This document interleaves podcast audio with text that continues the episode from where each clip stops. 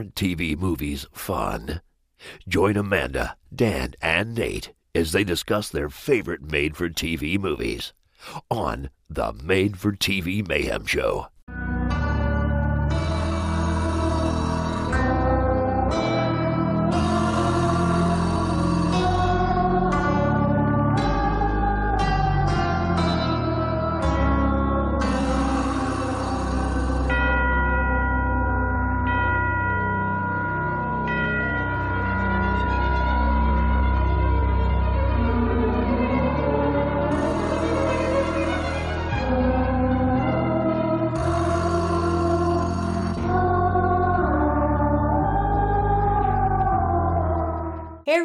We're back, and it's all three of us tonight. So my name is Amanda yay. Reyes, yay! And I'm here with Dan Budnick and Nathan Johnson, and we are the Made for T V Mayhem Show.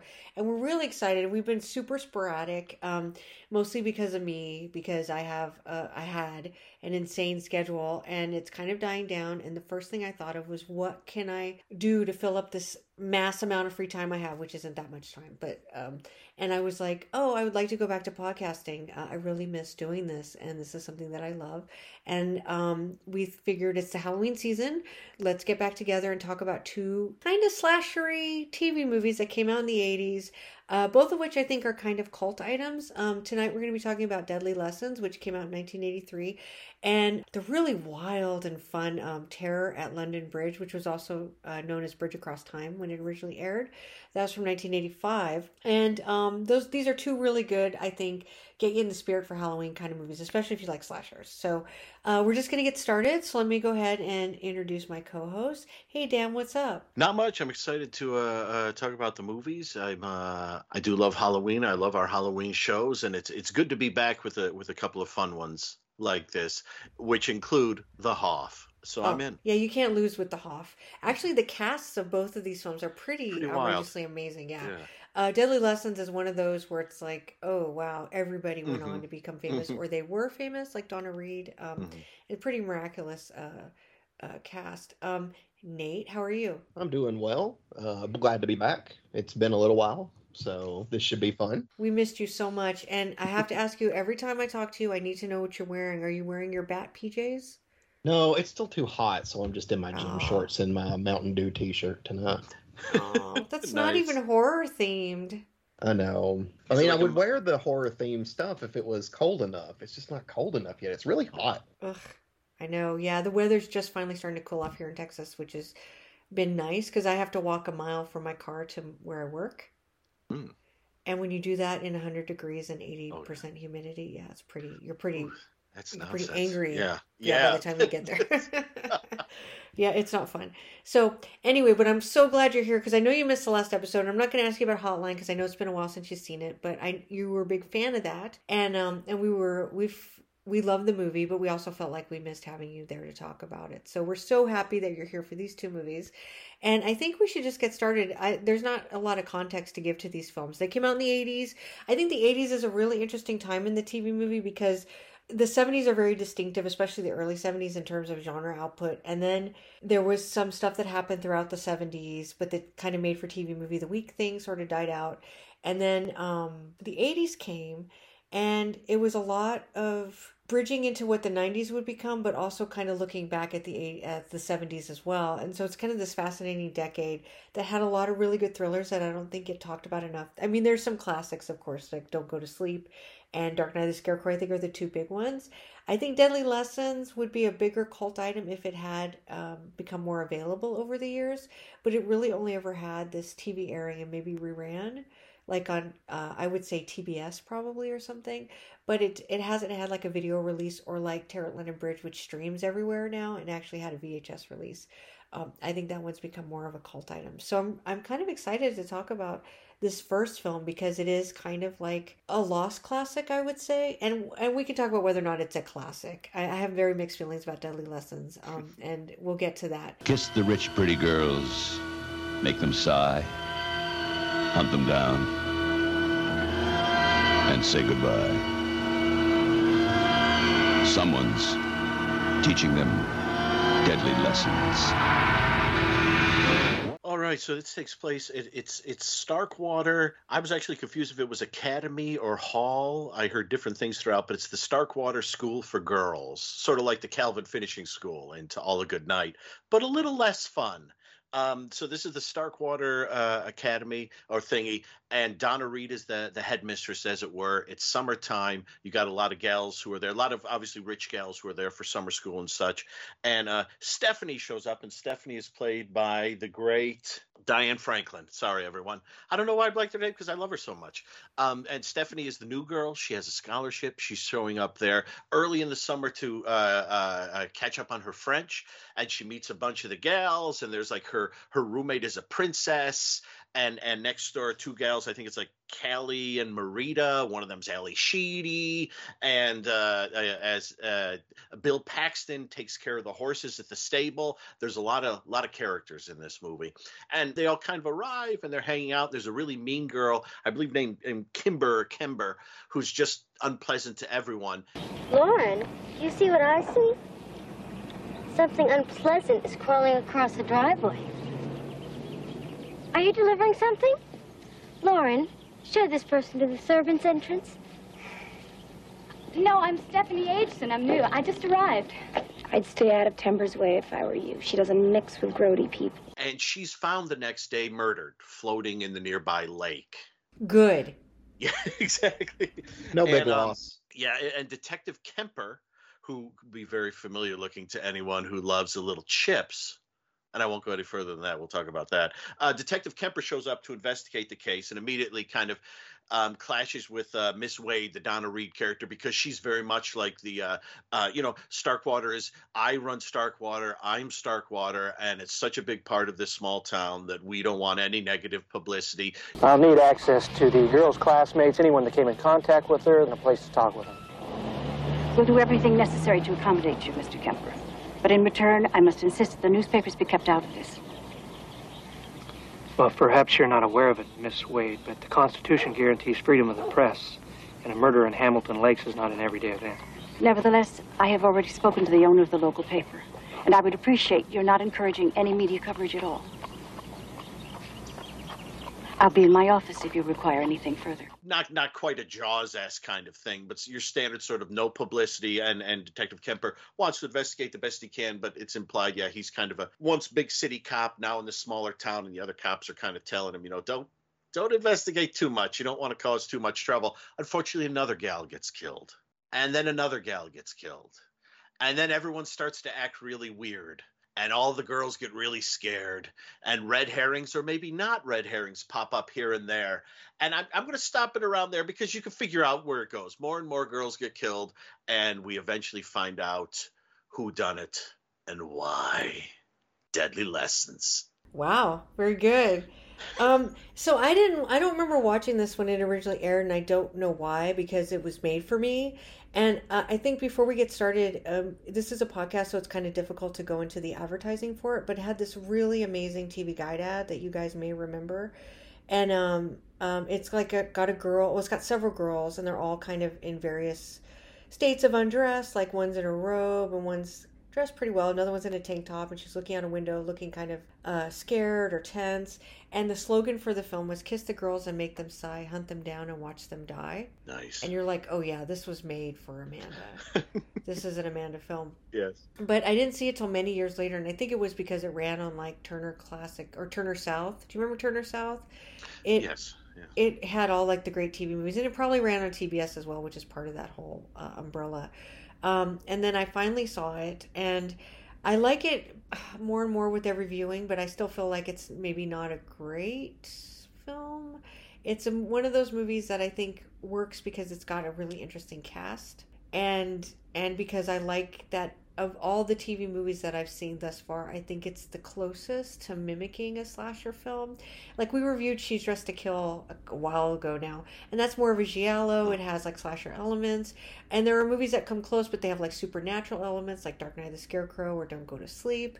Um, fantasies is has a lot of slasher elements in it, but it's also like about adults and like a soap opera. And so it's kind of veering off that teen thing. So this one really captures that flavor, and it's coming out right at the end of like the slasher craze. So it's kind of a fascinating film, and it's also fascinating that it took them this long, nineteen eighty-three, to figure out that they needed to do a film like this for television. Um, so I have some mixed feelings about it. Uh, I won't like poo-poo the movie, but I think it loses steam at the end for me. Uh, but overall, I think the cast is really game, and I, and there's a lot of elements as I get older that I appreciate. I kind of think Donna Reed's character is really interesting, and maybe I didn't recognize that when I first saw it. And I do think the melodramatic elements of the film, because they really handed this movie over to the adults at one point, where it becomes about David Ackroyd and his affair with Donna Reed, and and this backstory that leads to the reveal of the killer, that I find really interesting. And maybe uh, they could have focused on that more for me. But um, I'm just curious what you guys thought. I'm going to start with Nate. Nate, had you seen this before? A uh, very long time ago, and so I really needed to revisit. Like you said, I absolutely love the cast, um, and I do. I could kind of see what you're saying about how it kind of loses some steam towards the end. Uh, not to get too spoilery, but there's kind of a kidnapping yeah. thing that happens close to the end that I thought could have just been left out. Yeah. I just thought it was unnecessary. But in general, I do really love the film. Although I have to say, what is with these girls? I have seen women's. Women prisoners in prison movies be nicer. True. These girls are True. mean. Um, and you know who doesn't die in this movie but deserves to is Libby's dad. Because there's that whole scene where she says that Libby's dad is the senator, but Libby has yes. to be there because she's not presentable uh, enough to be yeah. around him. Are you happy here, Libby? It's all right. Understand your father's a senator in Washington. Would you like to live with him? Mister Kemper, Libby is a compulsive overeater. Her father refuses to have her with him until she is presentable enough for his kind of lifestyle. I don't think that statement was necessary, Miss Wade. And I'm like, uh, killer, where are you? Like, that's who you need to be going after. Um, so yeah, I felt really bad for Libby's character, you know, because obviously the girls aren't like super nice. Uh, I mean, they're not all mean, you know, obviously Diane Franklin's character is nice. Um, you know, she kind of does the, I guess, sort of Nancy Drewish kind of thing, you know, investigating the murders, which is always kind of fun. And, you know, you never kind of know who's going to, you know, drop dead next, because it's, you know, one of those situations where, you know, it's like it starts with, uh, Kimber or Timber. Her name's name actually is? Timber. Yes, Kimber. Yeah. I keep wanting to say Timber, like Timber, yeah. a tree falling. It's, it's just like okay. that, except with an E. It's Timber. Okay, Timber. Okay, so yeah, like you know, right after her death, you know, kicks off. You know, it just keep, it keeps. Uh, uh, it kind of kept me guessing as to who the killer was and uh, why exactly they were doing the killing. Um, I will say I didn't quite figure out who. who it was until they were revealed. Mm. And you, I mean, it's probably not saying much because I'm not good at guessing killers in movies anyway. I'm really bad at it. But yeah, this is one that also fooled me. But overall, yeah, I, I loved it. Um, I got to say, you know, again, I would prefer um, maybe a little more from the finale, yeah. you know, when the final girl and the killer face off, it just seemed very anticlimactic. I'm like, I just, I felt like there should have been maybe more of a chase. Yeah. Maybe a chase through the school. Like a prom night Wendy chase. Yeah. I mean, hey, you got to admit, that would have livened up the finale. Yeah. That would have been some great peril. Yeah. Well, I think what I think what makes the, the finale so good is the reveal. Mm-hmm. Because I, I kind of like the performance. And we'll talk about that when we get to reveal the killer. But um, but I agree with you. It could use a little more action. Yeah. But, I mean, I still love it. So, you know, it still gets thumbs up from me. Yay. Uh, before I go to Dan, I wanted to mention, I thought it was so funny. I didn't make a note of it, except in my mind, but that you said the Calvin Finishing Score from To All a Good Night. And I swore when I was watching this movie that it was the same exteriors. It's not, but I looked it up and I compared the two places and I, I was able to figure out where they shot this film. I wasn't able, I mean, somebody online found it for me, but, um, but it's not the same address. But I, there were parts of it that it felt like To All a Good Night, particularly in the setting. Mm-hmm. Of that house. And so it was so funny that you said that, because I don't know if you felt a To All a Good Night kind of vibe, not so much in the movie but in the house, but um but the way you called that was really great. But anyway, go ahead. Oh, uh I I yeah I had, I had not seen this before, because I, I think the first time I really properly heard of it was when we started doing this podcast a long long time ago. And I think you and maybe said we're going to cover that one day, so I, I didn't watch it. Here we are. So hey, ah, dreams do come true. Uh, and I will say I do agree with the ending. I, I feel like the ending could have had a little more pep to it. I, I, I almost feel like the the writer like put that bit in with the kidnapping, turned the script in, and someone said, that's not the end. And he was like, oh, crap. And he had to add like another bit of ending or something like that. She had to add. She. Oh, I'm sorry. I'm sorry. Um, I, Who wrote it? A woman named Jennifer Miller. I'll tell you a little bit about her. Oh, I'm yeah. sorry. Uh, my apologies. That's okay. My apologies. But um, I forgot what I was saying. Oh, yeah. So so overall, you know, I, I, I do like the cast. I like the setting. It it has that – one of the things that I think it shares with the, To All a Good Night is that feeling of not quite knowing where everything is mm. in relation to everything else. So it's like you see the building, the, the main hall – and then there's stables nearby, and there's a yeah. lake nearby, and it's like I never quite figure out where every. And it's like, like where's that runway near the Calvin Finishing School for girls? You know, where, why is there a runway? That, you know, and it's stuff like I, I never quite get a, a feel for the geography of the land, which in some ways is good because it leaves you a bit um, uh, discombobulated yeah. as you're watching, which Absolutely. can which can which can be fun. Yeah, I really like the cast. Um, Uh, and, and Donna Reed's character, you know, is, is clearly, um, you know, she's, she's the, not, not an evil headmistress, but the, I, you know, I want my school above all things, but that even she sort of breaks down in the end when she's, um, her, her guy there for Ferrer is kind of says he's going to leave her. You can see yeah. sort of the, the humanity in her, but overall, I think, I feel like I need to watch the movie again. I watched it twice. I see what people say when they say it's like a slasher, but at the same time, it seems more like a murder mystery kind of thing to me, the way they kind of like, because to me, slashers are about, forgive me if this sounds like me being a perv or something, like stalking people and kill. And this yeah. doesn't really have that. This is like a, yeah. this is more like an episode of Poirot or something where like yeah. Poirot, they wander and they go, there's a dead person here. And, and I understand that it's a, it's a network T V thing, so maybe they couldn't show extreme scenes of like people be like the Wendy scene in Prom Night. Maybe they couldn't do that. Right. I, I don't don't know, but um, uh, but, but it it feels it, there are certain slashery. I thought the opening credits felt very slashery. Oh, so, definitely. Yeah. And that even reminds me of To All a Good Night because doesn't it kind of fade yes. into something? Like mm-hmm. the more you we talk about that, the more I feel like they're kind of would make an interesting double. Too but I yeah. wanted. I wanted to mention that you called it because they marketed the film as a murder mystery okay. uh, when they were promoting it. So, so you did catch on to that. I I, th- I think probably because really, I, I mean, like, um, like, like you said, there's something interesting about the fact that it took them so long to do a film that they sort of pushed as a slasher. I mean, cause yeah, this is eighty-three here. We've, we've kind of passed the peak and, you know, Friday the thirteenth's already been in three D and we're moving towards the final chapter as it were. So we're, so we're kind of, past all that, I didn't love the movie. I liked it, but I didn't. There was something about it. I think it was like I, I never felt a real sense of. Um, I, I'm not gonna. I'm not gonna say it's like a like um the discreet charm of the bourgeois, you know, the the Buñuel film, yeah. you know, where everyone, no one can leave the the house at dinner time. That that sort of almost is the feel this has to me. Like people are being killed. Everyone knows they're being killed, but no one seems to be leaving. You say the discreet charm of the bourgeoisie, but I am thinking of or the uh, killer, killer Workout. Killer Workout, oh, yes. Ooh, Killer Workout. Yeah. Well, because, you know, they keep working out. Like, yes, they're literally putting somebody in a body bag, and these guys are lifting. Yeah, but if you've ever seen Killer Workout, in their defense, half the people in the workout have already been murdered. They're just still there. Well, you know, I like I lifting, too, but, like, you have to know when to, like, go to, you know, Academy Fitness and buy your own buy your own barbell for a while, you know. Yeah. But the but, but the, the the sort of um it's it's it's weird. Uh, I I did I I never felt that much of a sense of peril in the movie. Yeah.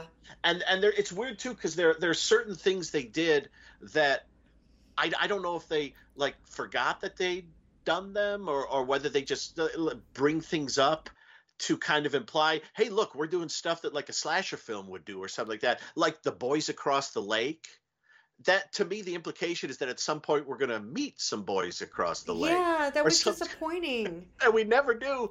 And yet they spend quite a bit of, not quite a bit of time, but some time kind of like showing it off and things like that. And, and they do some weird things, like when the gals come up from the dock at one point, there's a very nice sort of Halloween-esque moment where like, like someone's like torso steps into the right side of the frame with their body attached. It's not just a floating torso, but you know what I mean? Like where Michael steps into the frame, yeah, you know, yeah. and, and the music goes like, dun! But then the camera pans up. So you see the person's face.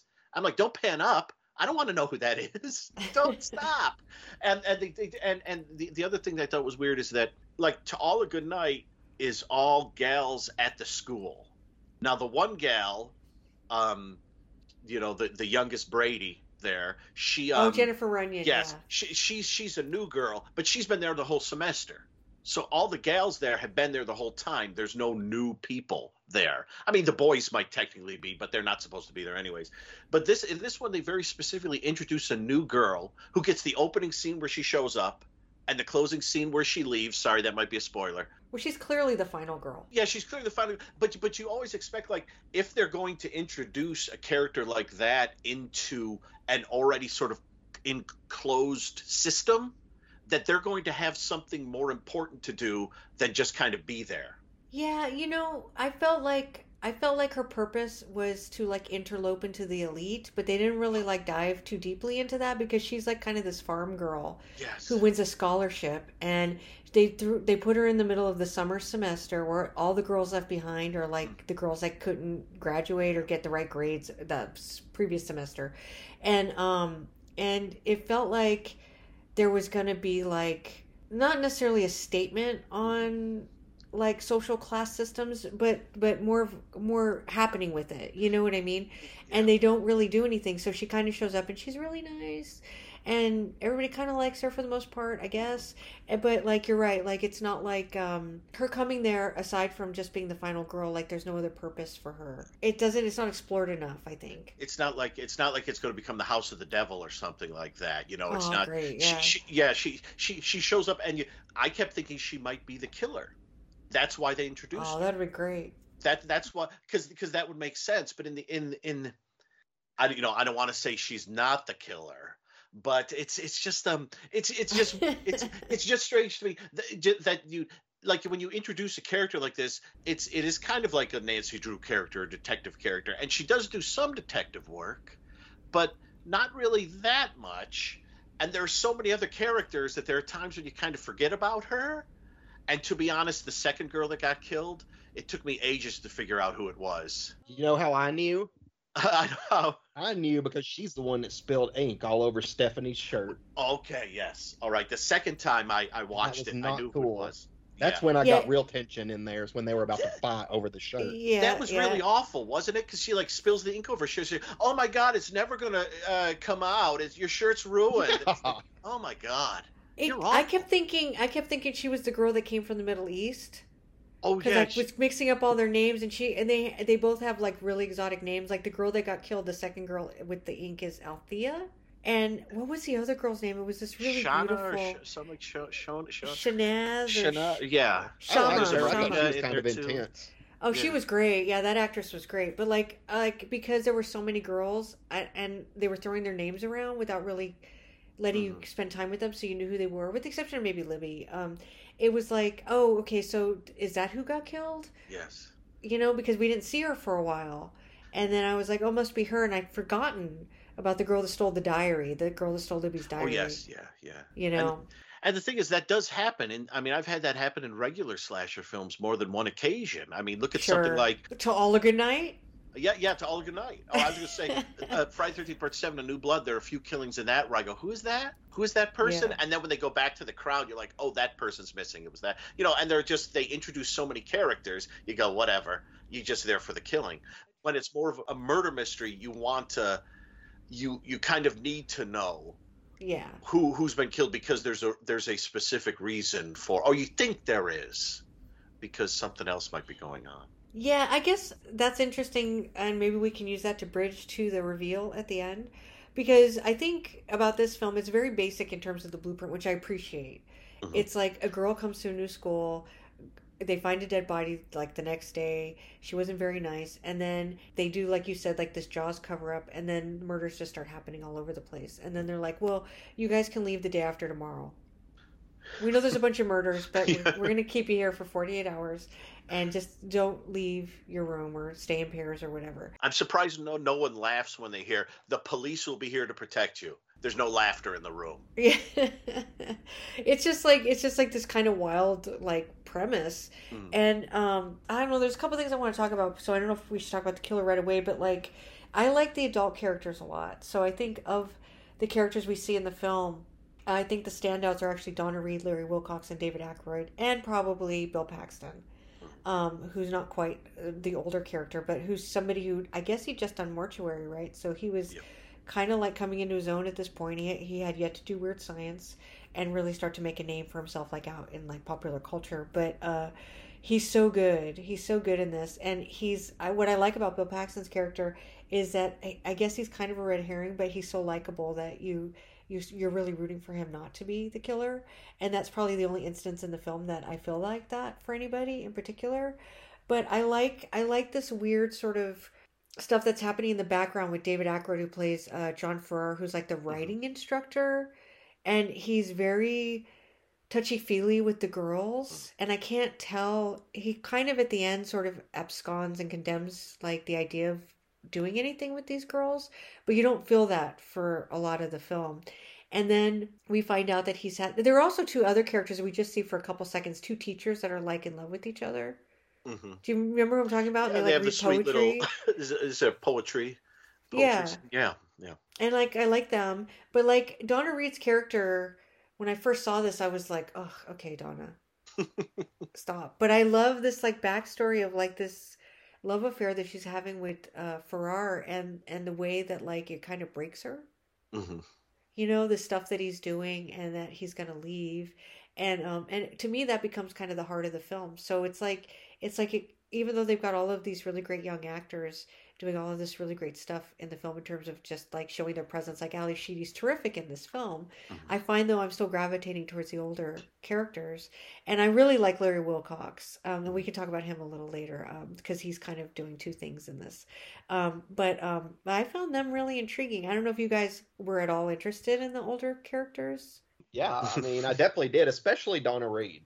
Mm-hmm. Uh, yeah. Mainly because I did love the fact that, I mean, for, you know, most of the movie, I thought she was kind of like uh, Meryl Streep in Devil Wears Prada, because she's like very like, I don't know, mm. she uh, at first seems like she rules with an iron fist and all this. But, and you know, as the movie goes on, you know, I think there's at one point where they mention that, you know, the school is like all she has. Yeah. You know, so, you know, it kind of makes her character, you know, a little more human, a little sad, you know, yeah. and, and I kind of understand it a little more when she's, you know, I guess not necessarily blasé about the killings, but, you know, like she's desperate to keep the school um, up and running. Kind of like Picnic at Hanging mm. Rock. Do you remember the the teachers there? And I think one of them gets totally, like, destroyed by, like, when the two girls go missing. It's, like, the end of the school. I can't remember mm-hmm. now. It's been so long since I've seen the film.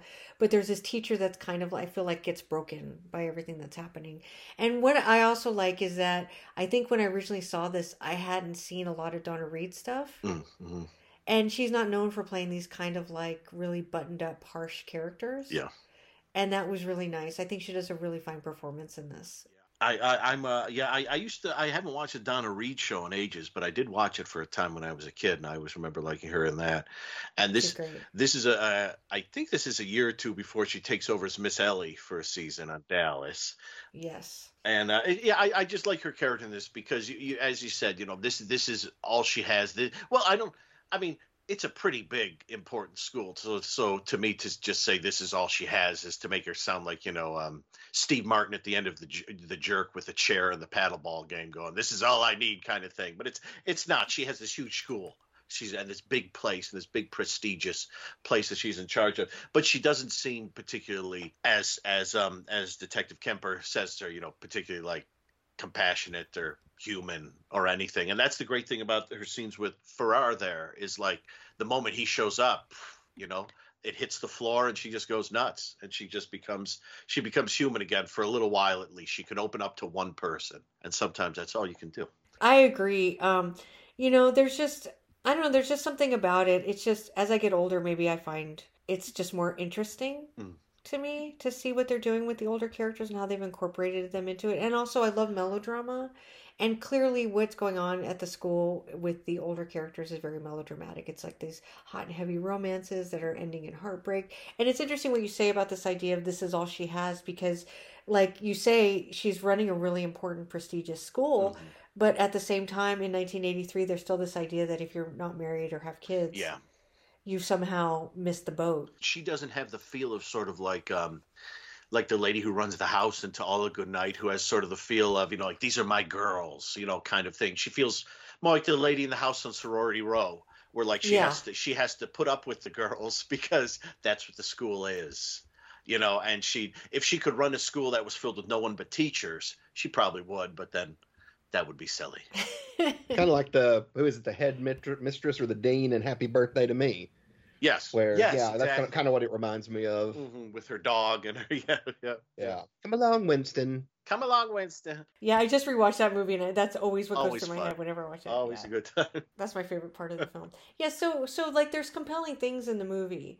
And and what I like about it is now, even though I, it's not like my favorite film, I love that we can sit here and have this conversation about some of the characters, because it's like a lot of times, and I love slashers, but sometimes you watch slashers and it's all teen-centric and that's great and stuff, but here we've got other things happening. So the older you get, it's like the film kind of grows in a different way mm-hmm. for you, and that's really great. And so that's something that I really appreciate that they incorporated into the movie. And I love David Ackroyd, who plays yeah. Ferrer. He's a great actor. Would would that be something to, to, to sort of the... Um... I mean, because obviously, like, your your slashers at the time were pitched to teens. Would would would having more of the adults take charge in, in this be like the, the age group for who they're expecting would watch T V movies? Do you think, or, or that's or, possible? Yeah. Like, well, I always I do know that they like to anchor a lot of T V movies with a strong female lead, and mm-hmm. a lot of times those women tended to be a, mm-hmm. a little older, yeah. you know, and they weren't teenagers anyway, you know. Um, and there were a couple that were like Valerie Bertinelli was making T V movies at okay. a very young age, and mm-hmm. she was a huge prospect. But like Valerie Harper was mm. like older, not yeah. older like in terms of real life, but like an older person making these kind of like night night terror type yeah. things. Kim Darby, you mm. know what I mean? Mm-hmm. They played housewives and and mothers and women who had jobs, like um, Suzanne Pleshette in Fantasies. Yeah. yeah. So so I would I would think that Donna Reed would, would be kind of a lure. Because the, the gals do all, the, the, the student, they do all kind of become almost one, like they're, they're not they're not as distinguishable to me sort of as the adults. Even the adults I don't understand, like the, you know, the Mona Lisa guy and stuff like that, you know. they, they have a bit more like the like like the gals, the, the I think I think the thing with the, the girls is that I or the young ladies is that I feel like I, I, I know them because it's like, oh, it's Ally Sheedy, oh, it's Diane Franklin, you know, that kind of thing, rather than knowing their characters. Yeah. And they're the ones that get killed, so you kind of, you don't want to get too connected to them because they might be gone in a moment. And you'll be sad. It'll be very sad, yeah. So, but you don't but I be sad. But I but I do I do think that the the in, in the end the characters in this, I think the adults come out a little more interesting. I mean, all I can remember about Ally Sheedy's character is um that she has like a monkey or something. Yeah, really I was thinking about that. His name was like Cortez or something. Yes, right? Cortez. Big, yeah, yeah, yeah. Yeah, I mean, and they're fun. That's the thing. The, the other thing I like about the movie is that the cast is really young, and I feel like that there's like a lot of sincere performances in it. Mm-hmm. But it also kind of goes back to this, and I know Nate and um, one of his podcast partners, Joseph, and probably the other two from This Year Continues have talked about this, but like there's a, there's like too much antagonism mm-hmm.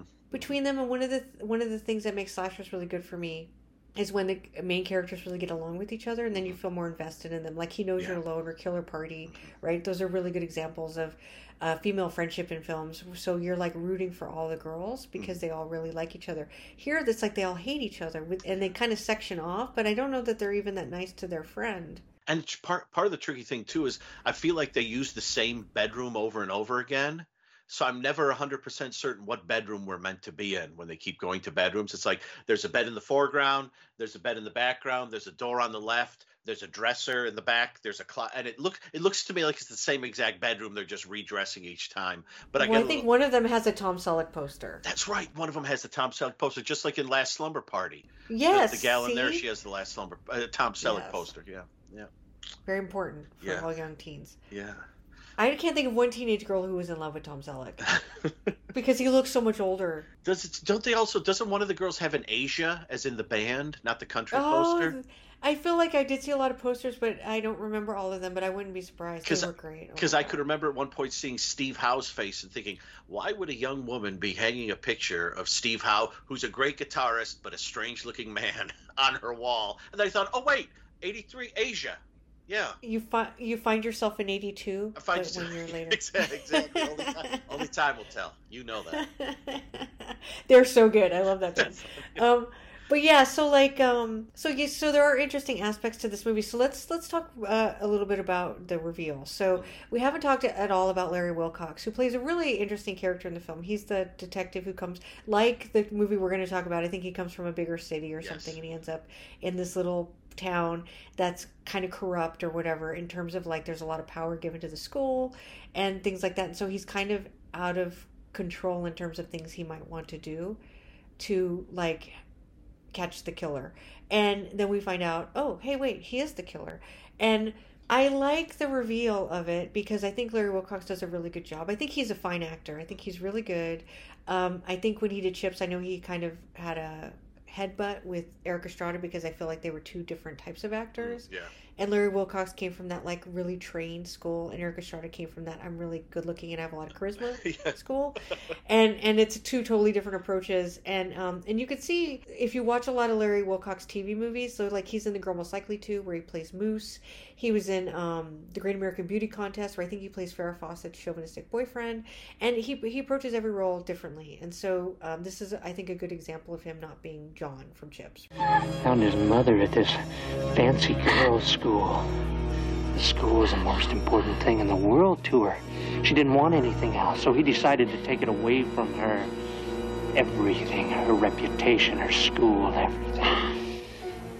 And that's Stephanie. It's the story of my life. Miss Wade was your mother. You did this all for revenge. I don't want to kill you, Stephanie, but I have to. You understand, don't you? No. No, it's not true. It wasn't like that. I don't know that the part of the reveal is so great. Like, you, I, I, my mom gave me up, mm. and I found out that she ran the school, and so I thought I would, like, destroy her. And, and that's a fine premise. I mean, that could work for any film, but it's how he delivers it, I think, at the end that I, I really appreciate. Like, the, there's sort of like a heartache to it that I really liked, and I thought he was really good. And what do you guys think about the reveal of the killer? Nate? Um, I mean, I was very shocked uh, uh, who the killer turned out to be. I did think, you know, as far as the motive goes, I'm like, well, dang, I mean, uh, the girls didn't do anything. Yeah, yeah, exactly. I mean, it sort of reminds me of the motive in, um, you know, that late eighties slasher Intruder. Yes. When the yeah, motive, yeah, exactly. yeah, I mean, I'm not going to spoil anything, but when the motive's revealed, it makes you wonder why some of these characters had to die. I mean, it doesn't make sense. But that's one thing I love about it. Um, but yeah, I mean, um, you know, I, I was fine with the reveal mainly because, you know, I did, had no idea who the killer was. For a while, I thought it was Donna Reed, but it wasn't. That would have been great. Can you imagine a showdown at the end with her as the killer? I think that'd been fun. That would have worked because um, the idea of uh, repeating Friday the thirteenth, mm. you know, with Missus Voorhees. Yeah. And, and um, oh my God, I can't even remember the final girl, Alice. Alice. Yeah. And, and that, to repeat that would have been really fun, I think, you know. And I, I don't know that Donna Reed would have been up for it. We'll talk a little bit about her feelings about the, her later work. Um, when I do the background, Siskel and but, Ebert would have been pissed if she turned out to be the killer. Yeah, uh, they would have been but, giving her home address out and everything. Yeah, they would have. Uh, Dan, did you did you guess the killer? And what did you think about it? Uh, no, no, I did. I did not guess the killer, and I and and um, because like I said, I kept thinking it was going to be Diane Fra- or Frank or Stephanie, just because yeah. she was the new girl, and and and it start and the killing started immediately after she arrived. Mm. Yeah. And the first two killings are linked to, you know, Timber there is mean to her, and then the other gal spills the ink on her. But then but then the more you think about it, you think, mm. isn't that too obvious?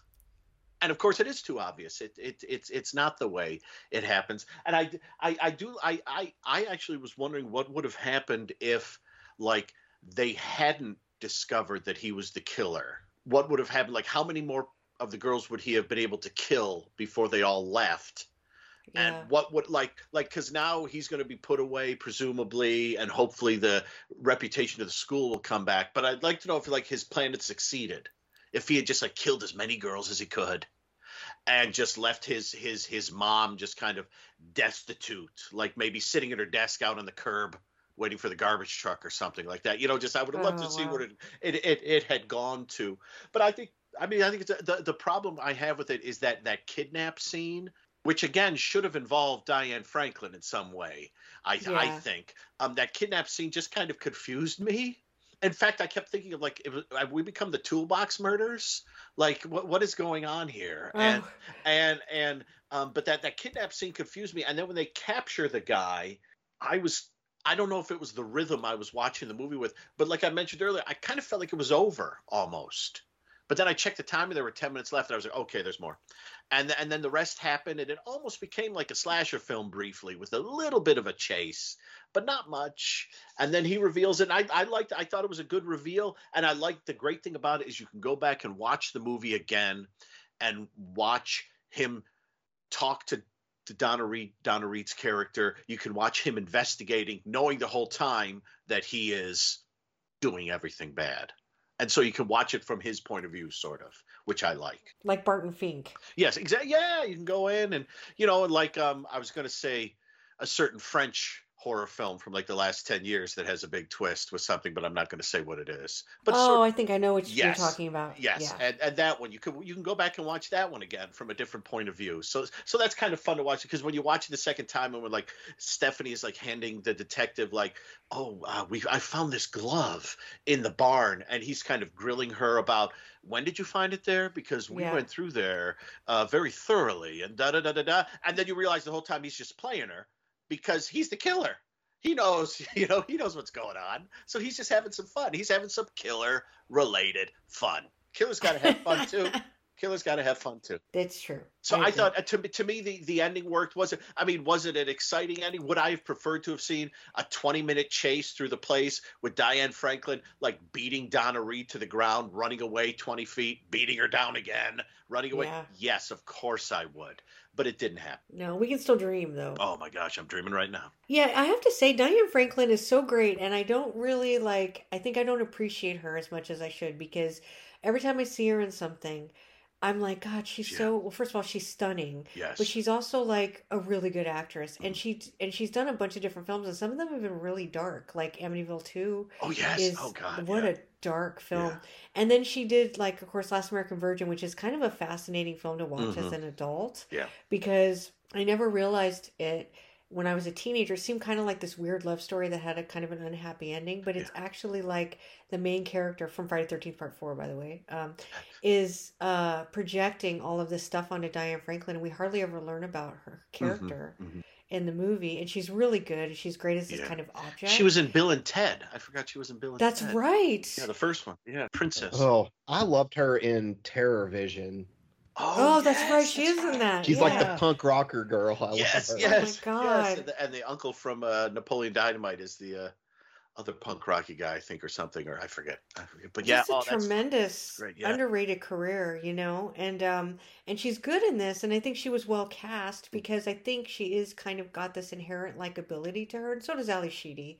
Mm-hmm. Um, but um, but I feel like of the actresses that we saw, you just kind of naturally gravitate towards her. Mm-hmm. There's just, she just has this presence about her, very girl next door kind of thing that I think appeals to a lot of people. And so she was, she was perfectly cast. It's just that I think you're right. There's just, it's almost like there's too many, mm-hmm. even though it's, there's hardly anybody in the film. Yes. It, it feels like there's too many, you know what I mean? Too much happening. Yeah. Yeah. And yeah. it's like, it's one of the, one of the great things about slashers is that as you go through slashers, the cast diminishes, but in this, it d- never seems like it does. No matter how many people they kill, there always seems to be more people. Well, then like the teachers pop up reading poetry to each other, yes. and they've been introduced earlier very briefly. Mm-hmm. But then they're just here in the scene, and, and they're in the middle of like all these people being murdered. Mm-hmm. Like yeah. it was, it was really strange. Yeah, it's like no one has cars, or they can't. There isn't a bus. I know these are rich girls, and they probably don't go on buses, but maybe now's the time to try. I think the thing for me is I just kind of, I kind of either, oh, I'm watching the scene now where uh, Diane Franklin is in bed and she's going to wander around the school in her nightgown. I like that scene. But I think if the um, if if the scene had either, if the movie had either been more slashery, like more of a focus on like the killing, which it couldn't really do, more of a focus on the killings and stuff like that, or if sort of the characters had been a bit better sort of sketched in, I would like it more. But it's kind of walking a line where there are a whole bunch of killings and there are a whole bunch of characters, and the killings aren't really up to much and the characters aren't really up to much. And so it's good, but it just, it misses being great. I, you, you know what was neat and underutilized was that mystery game that she had. Yes, I thought they were going to do something with that, yeah. Yeah, and they were attributing the people at the school to mm. the to the characters in the game and then trying to figure out who the killer was. Mm. And I feel like, okay, so... this just came into my head, but you know, when we did Mazes and Monsters, that, yes. that uh, Tom Hanks film, you remember I told you how much it felt like a horror film, except it's not really a horror film. Yeah. But it had a feel to it. Mm-hmm. And that game was really important. Yeah. And I keep feel, of course, I mean, it's all based on the game, but I feel like, I feel like they could have done something here with a smaller cast mm-hmm. and maybe utilizing the game. Yeah. I thought that's what they were going to, I thought that's what they were going to do. Like the game would be important, but it's not, it shows up in a one scene later on and is done. Yeah. It was intriguing, but then kind of underutilized. Yeah. So I don't know. I mean, like I said, I don't want to poo-poo on the movie. It's a, you know, it's doing something that a lot of T V movies at the time weren't doing mm-hmm. and it's unique in its way and it's got some decent actors. So, I mean, I definitely recommend it. I think people who watch it probably have fun with it, but I do think that you're right that it's like, um, it could have been tightened up maybe at the end, I think. Mm-hmm. So we're going to all give it a thumbs up. Yeah, I, I, I give I give it um I give it sort of a thumbs almost all the way up. I, yeah, I yeah. you know I'm not not not a full year, but almost. Okay, so so should I do some background on it? Yes, please. Okay, let me tell you a little bit about Deadly Lessons. It originally aired on March seventh, nineteen eighty-three on A B C. It was written by a woman named Jennifer Miller and directed by the great William Wiard, who did This House Possessed. Um, it came in at number twenty-three out of seventy-two programs to air for the week, which isn't bad. Uh, it ranked at number eighty-three out of two hundred thirty-one made-for-T V movies to air in um, the nineteen eighty-two nineteen eighty-three season with a seventeen point six, six, sorry, seventeen point six slash twenty-eight rating, which just means twenty-eight percent of people with televisions who were watching T V the night that Deadly Lessons aired tuned in to Deadly Lessons. Um, uh, it ran against on C B S Alice, One Day at a Time, and Cagney and Lacey, and on N B C it ran against another T V movie titled Living Proof, The Hank Williams Story. So let me tell you a little bit about the filmmakers and um, and one of the actors, and then we'll move into the location and just a little bit of, um, um, I think I found a review. So... Uh, William Wiard, who I mentioned, was the director, um, and he's one of my favorites. Uh, he did three T V movies with a writer named David Levinson. He did Fantasies and This House Possessed and something called Kicks with um, Shelley Hack and Anthony Gehry that I quite like. But you know, This House Possessed and Fantasies are like oh, my yeah. two favorite T V movies. He was really pro- prolific in the world of episodics, but he directed a lot of made-for-T V movies, including Ski Lift to Death, which we covered, which had that really great sweater contest. Because they couldn't have like a wet t-shirt oh, contest. Yeah. Do you remember that? So it was like, classic. Sweater contest. Yeah. Um, he did The Girl, the Goal, Watch, and Everything with Pam Dauber and Help Wanted Male, which also stars Suzanne Pleshette. She was in Fantasies. Um, in his early career, he worked in different roles for uh, the editing department of shows such as Ozzie and Harriet and The Hawaiian Eye. However, it was his work on seventy-seven Sunset Strip where he was able to kind of branch over to directing. He, now, he'd already directed some stuff, but... this is where he met William Conrad, who played Cannon, of course, in the seventies. So did you know Cannon was a producer on seventy-seven Sunset Strip? I didn't know that. I didn't either. I just found that out. Wow. Um, according to the book, The American Vein, Directors and Directions in Television, it was Conrad who really got Wired into directing. So although he'd already seen a number of episodic entries like F B I and Love American Style, Conrad brought Wired onto Cannon to oversee several entries. It's something like nineteen episodes or something he directed. But he's probably best known for directing twenty-six episodes of The Rockford Files, including a really famous one called Just Another Polish Wedding, yes. which is often considered one of the best episodes of the series. Yes. Uh, Wired also got a lot of attention for a theatrical film he did called Tom Horn, which featured Steve McQueen. That was shot in nineteen seventy-nine, uh, right about the time McQueen was uh, actually consumed with cancer, and he was actually dying when they made the film.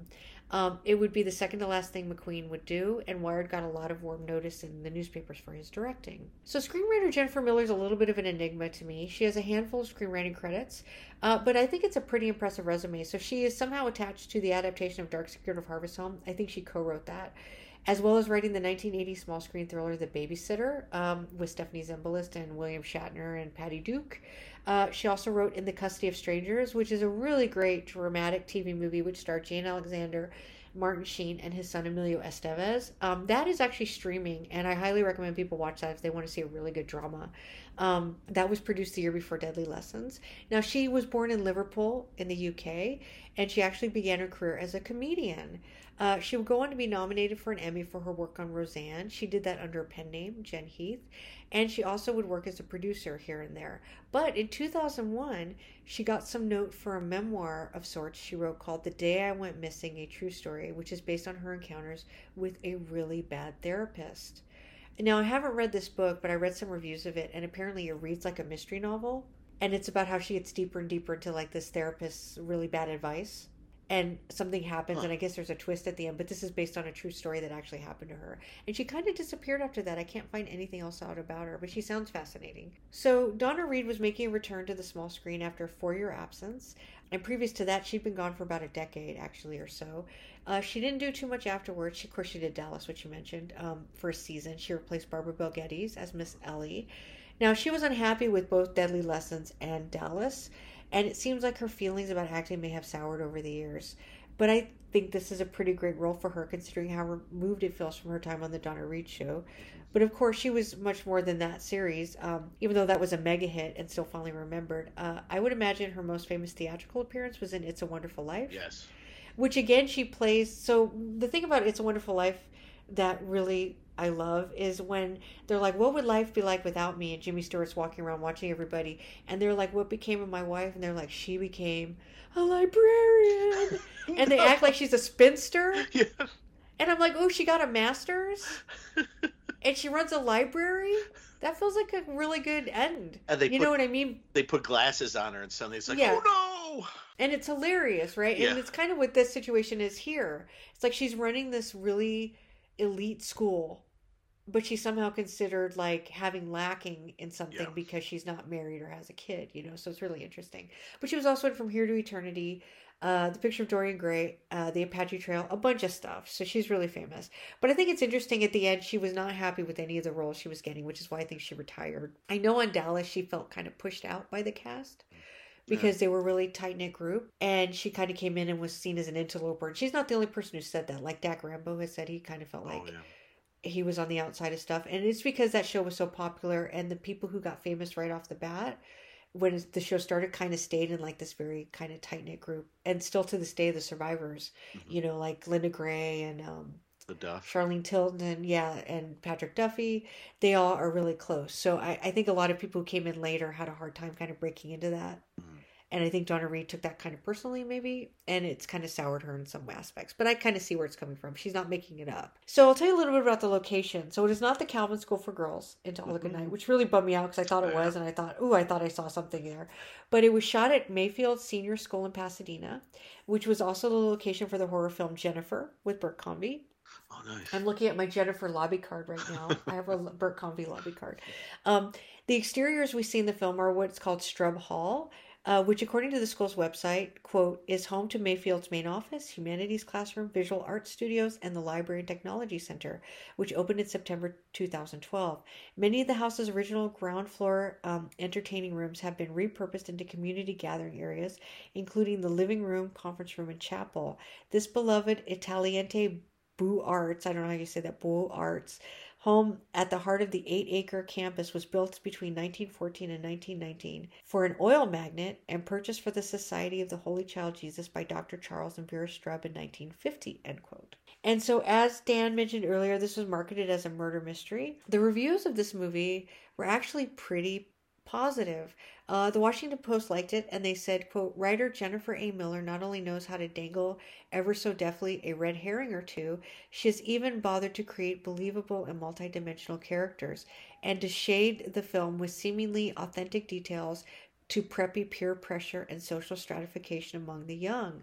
The final confrontation should probably have been more harrowing than it is, we all agreed with that, and it requires the killer to divest himself or herself of great reams of eleventh hour exposition.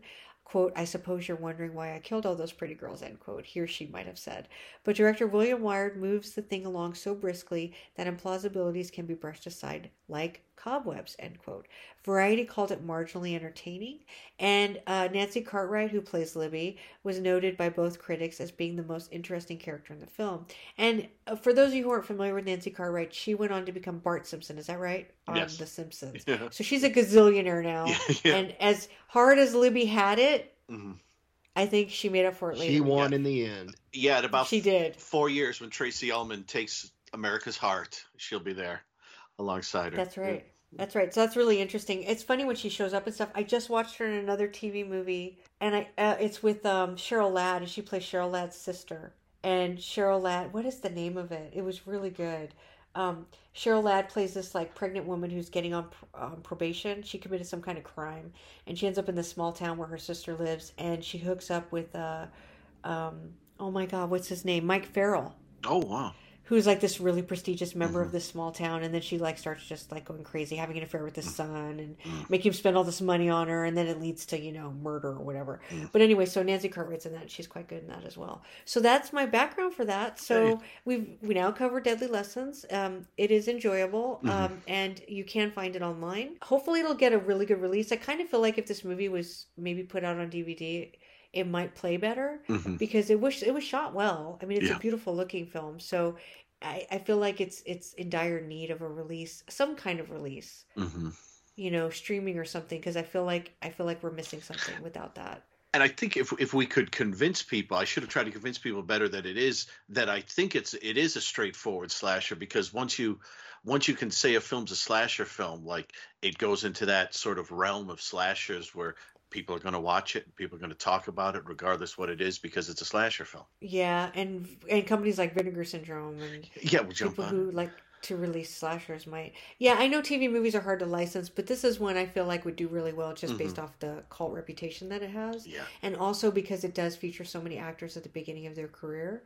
I mean, we only talked about a few of them. I think Krista Erickson, who plays Temper, had been in um, Little Darlings, and I I know Renee Jones, was she in Friday the thirteenth Part Seven, six, six, right? She was in six, yeah. Yeah, she's adorable. Oh my mm-hmm. god! Yeah. And um, and of course, Ally Sheedy and Diane Franklin, um, and uh, Bill Paxton, yeah, and and Rick Rossovich too, who I think was in Ruskies. I don't know why that's the only thing I remember him in now, but he was in it. Um, and you know what I mean. And so, like, I feel like I feel like it's it's got a sellability to mm-hmm. it. So yeah. hopefully, somebody out there can yes, yeah. get that out on D V D so we can appreciate it better. Mm-hmm.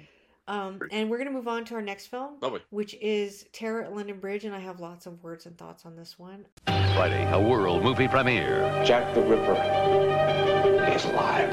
Night Rider's David Hasselhoff, Hunter's Stephanie Kramer, and one of history's most famous killers. He's out there. We got to stop him. He's watching their every move, but together, they might survive.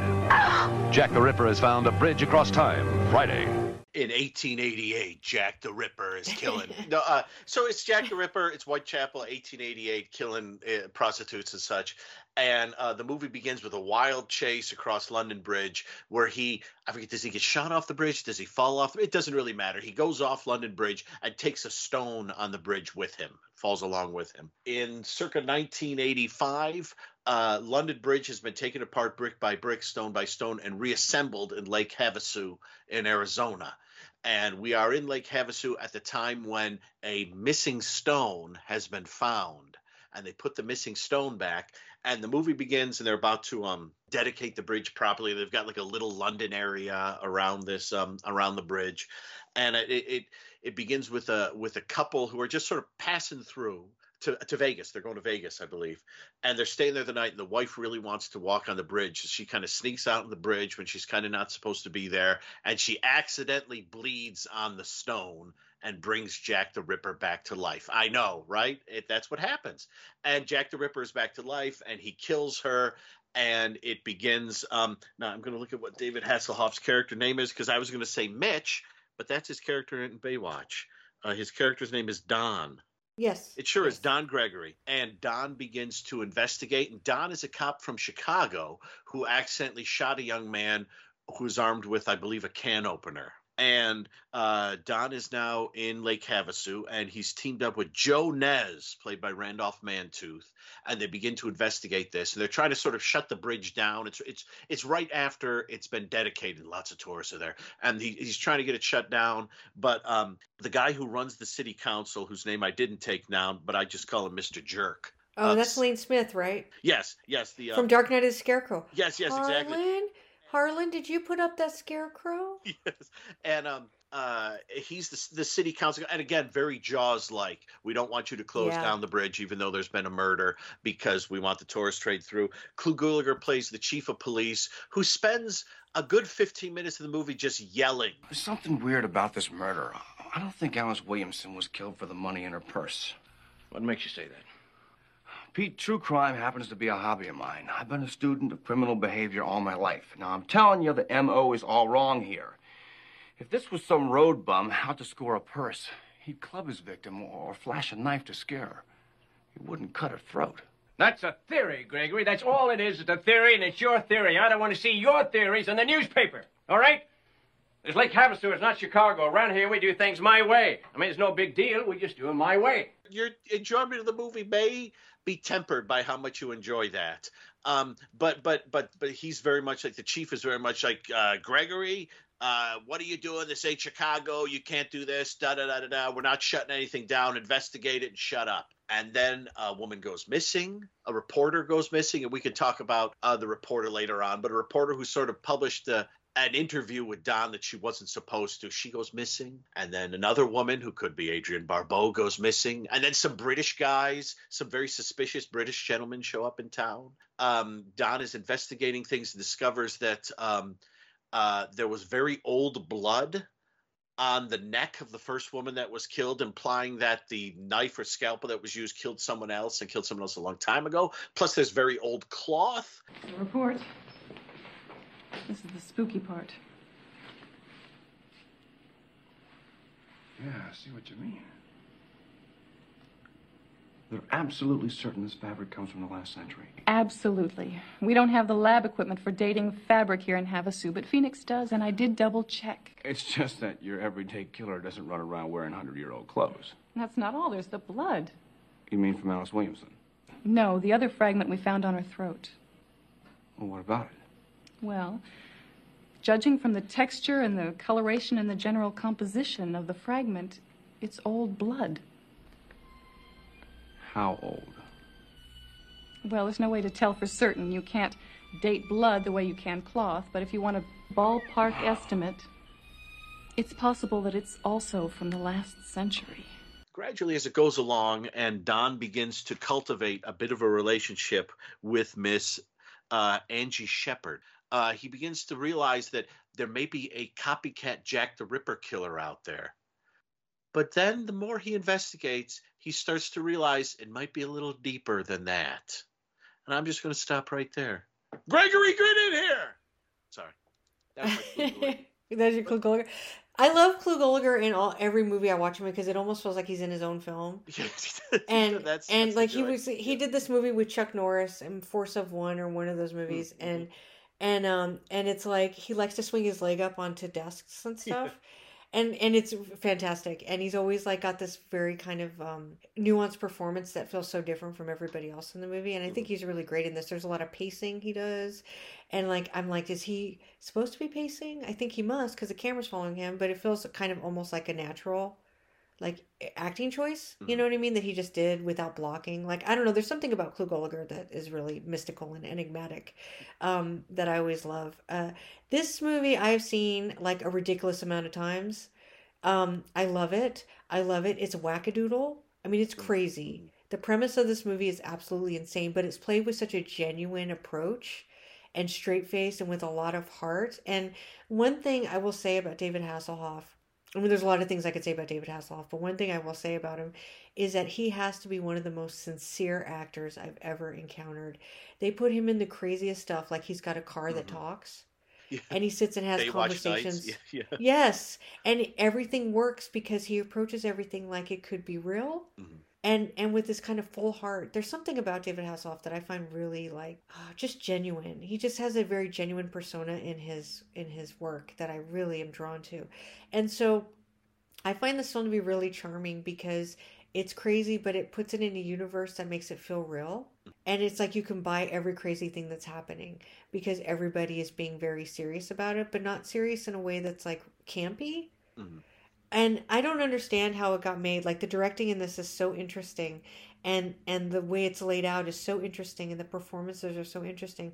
And also it's just this crazy fun film. So I'm I'm a big huge fan of it, and it's fine if you guys aren't, but I will be curious to hear what you think. And I know, Dan, you've seen this because I think I did a live tweet with this. And we you did a live tweet, yeah, yeah. And what do you think of this movie? I enjoy it. I um, I, I remember doing the live tweet, and that was the first time I saw it. I watched it once before we did the tweet, and um, I remember enjoying it, but not actually um, sort of looking at it closely as I have these two times when I'm watching yeah. it. And I will say, as you might have guessed from my description of the movie, I did find, as much as I love Clu Gulager, I found his I, I didn't know whether his character in the end was meant to be a joke or not, because it's like he shows up like every ten minutes and just berates David Hasselhoff's character. But then they're like best friends. And, and, and it's just so, even like there, there's a scene in the end where they like catch the guy who they think is the Jack the Ripper, and they've got him in prison, and David Hasselhoff is like six feet away from the jail cell door, and he's been concussed, and he doesn't look well, and Clu Gulager comes down and says, well, we caught our guy, and David Hasselhoff says, I, I don't think he's our guy. What do you mean you don't? And he spends like two minutes just like six inches from his face just yelling at him. And it's just like – and it, it's funny because like this is the time period when um the T V show Sledgehammer was on. And Sledgehammer had the great character of Captain Trunk, who was basically the mm. most yelling uh, police chief ever. That is the most preposterous thing that I have ever heard. And so when I watch Clu Gulager in this, it's around the same time period, I think, is that meant to be sort of – making fun of it? Because there are a lot of scenes with him in it, and every scene he's just yelling at him. It's interesting what you say, because Stephanie Kramer uh, had just started Hunter the year before. Oh, okay. And I never seen Hunter till this weekend, so I thought, oh, wow. oh I'm going to watch some of this stuff. And that is clearly the inspiration for Sledgehammer. Mm, it could be. You know, the guy from uh, Hunter, whatever. The yeah. actor, I'm forgetting the actor's name now, but like he is clearly Hammer. the... Yeah, and then, and then Deroe is the Stephanie Kramer character, mm. McCall. But like, um, so that's funny that you would bring that up. But Sledgehammer came a couple years after this. I, th- I thought it was like eighty-five, or it may have been the year after. Yeah, oh, maybe it was eighty-five. I keep forgetting we're I, like getting to the mid-eighties now. I, I thought it was like eighty-five to eighty-seven, I think, is when it when it aired for that's two possible? seasons. That's possible? Yeah, I can't it, remember. It was, it, yeah, you're right. It's, it's in the vicinity. It, it, they're in the vicinity, but but I just and, and it's so weird too, because he he's you know he's always bringing up, you're from Chicago. This is this is this is not Chicago, and he brings that up over and over again. And there's there's got to be like a time either I like like the second time I watched this, I got halfway through it, and all I could think was, you know, Clu, fire him. If he's that bad and you hate him so much, just fire him or suspend him, you know. And and David Hasselhoff, if he's If he's yelling at you like this all the time, surely you must be able to go to H R at some point, because I think this is harassment. Maybe that happened after. It, it, and there's just like there's one scene in there where um, the Gregory character has like a pile of evidence. Oh, we've got this boot and this boot, and we've got this bit of cloth and this bit of cloth, and we've got this and we've got that. And, you know, because the Clu Gulager has been like, well, you don't have any proof. We've got this. We got this. We got this. We got this. We got this. And the whole time, if you look at Clu Gulager's face, he just has this look on his face like, you big city cop, shut up.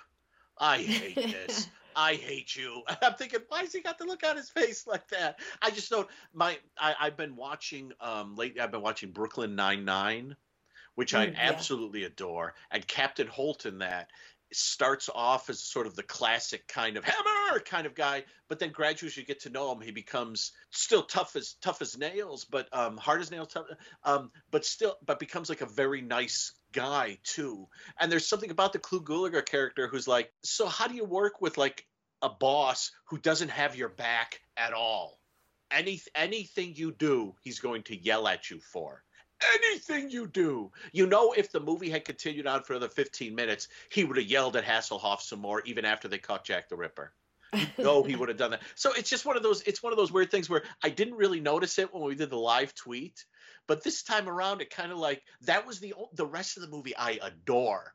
But I just find every time I went to Clu Gulager's character, my heart kind of sunk a little bit because I was like, oh, here we go. And the exact oh. same scene happened again. As much as I love, I mean, this is the year he was in Return of the Living Dead, and he's so great in Return of the Living Dead. Oh, yeah, and, he is. And so it's just like, it's just, I really enjoy the movie. I get a kick out of it. It's crazy. I love the fact that Stephanie Powers' character, like, they, they have. Stephanie Kramer. Stephanie Kramer. I'm sorry. I'm sorry.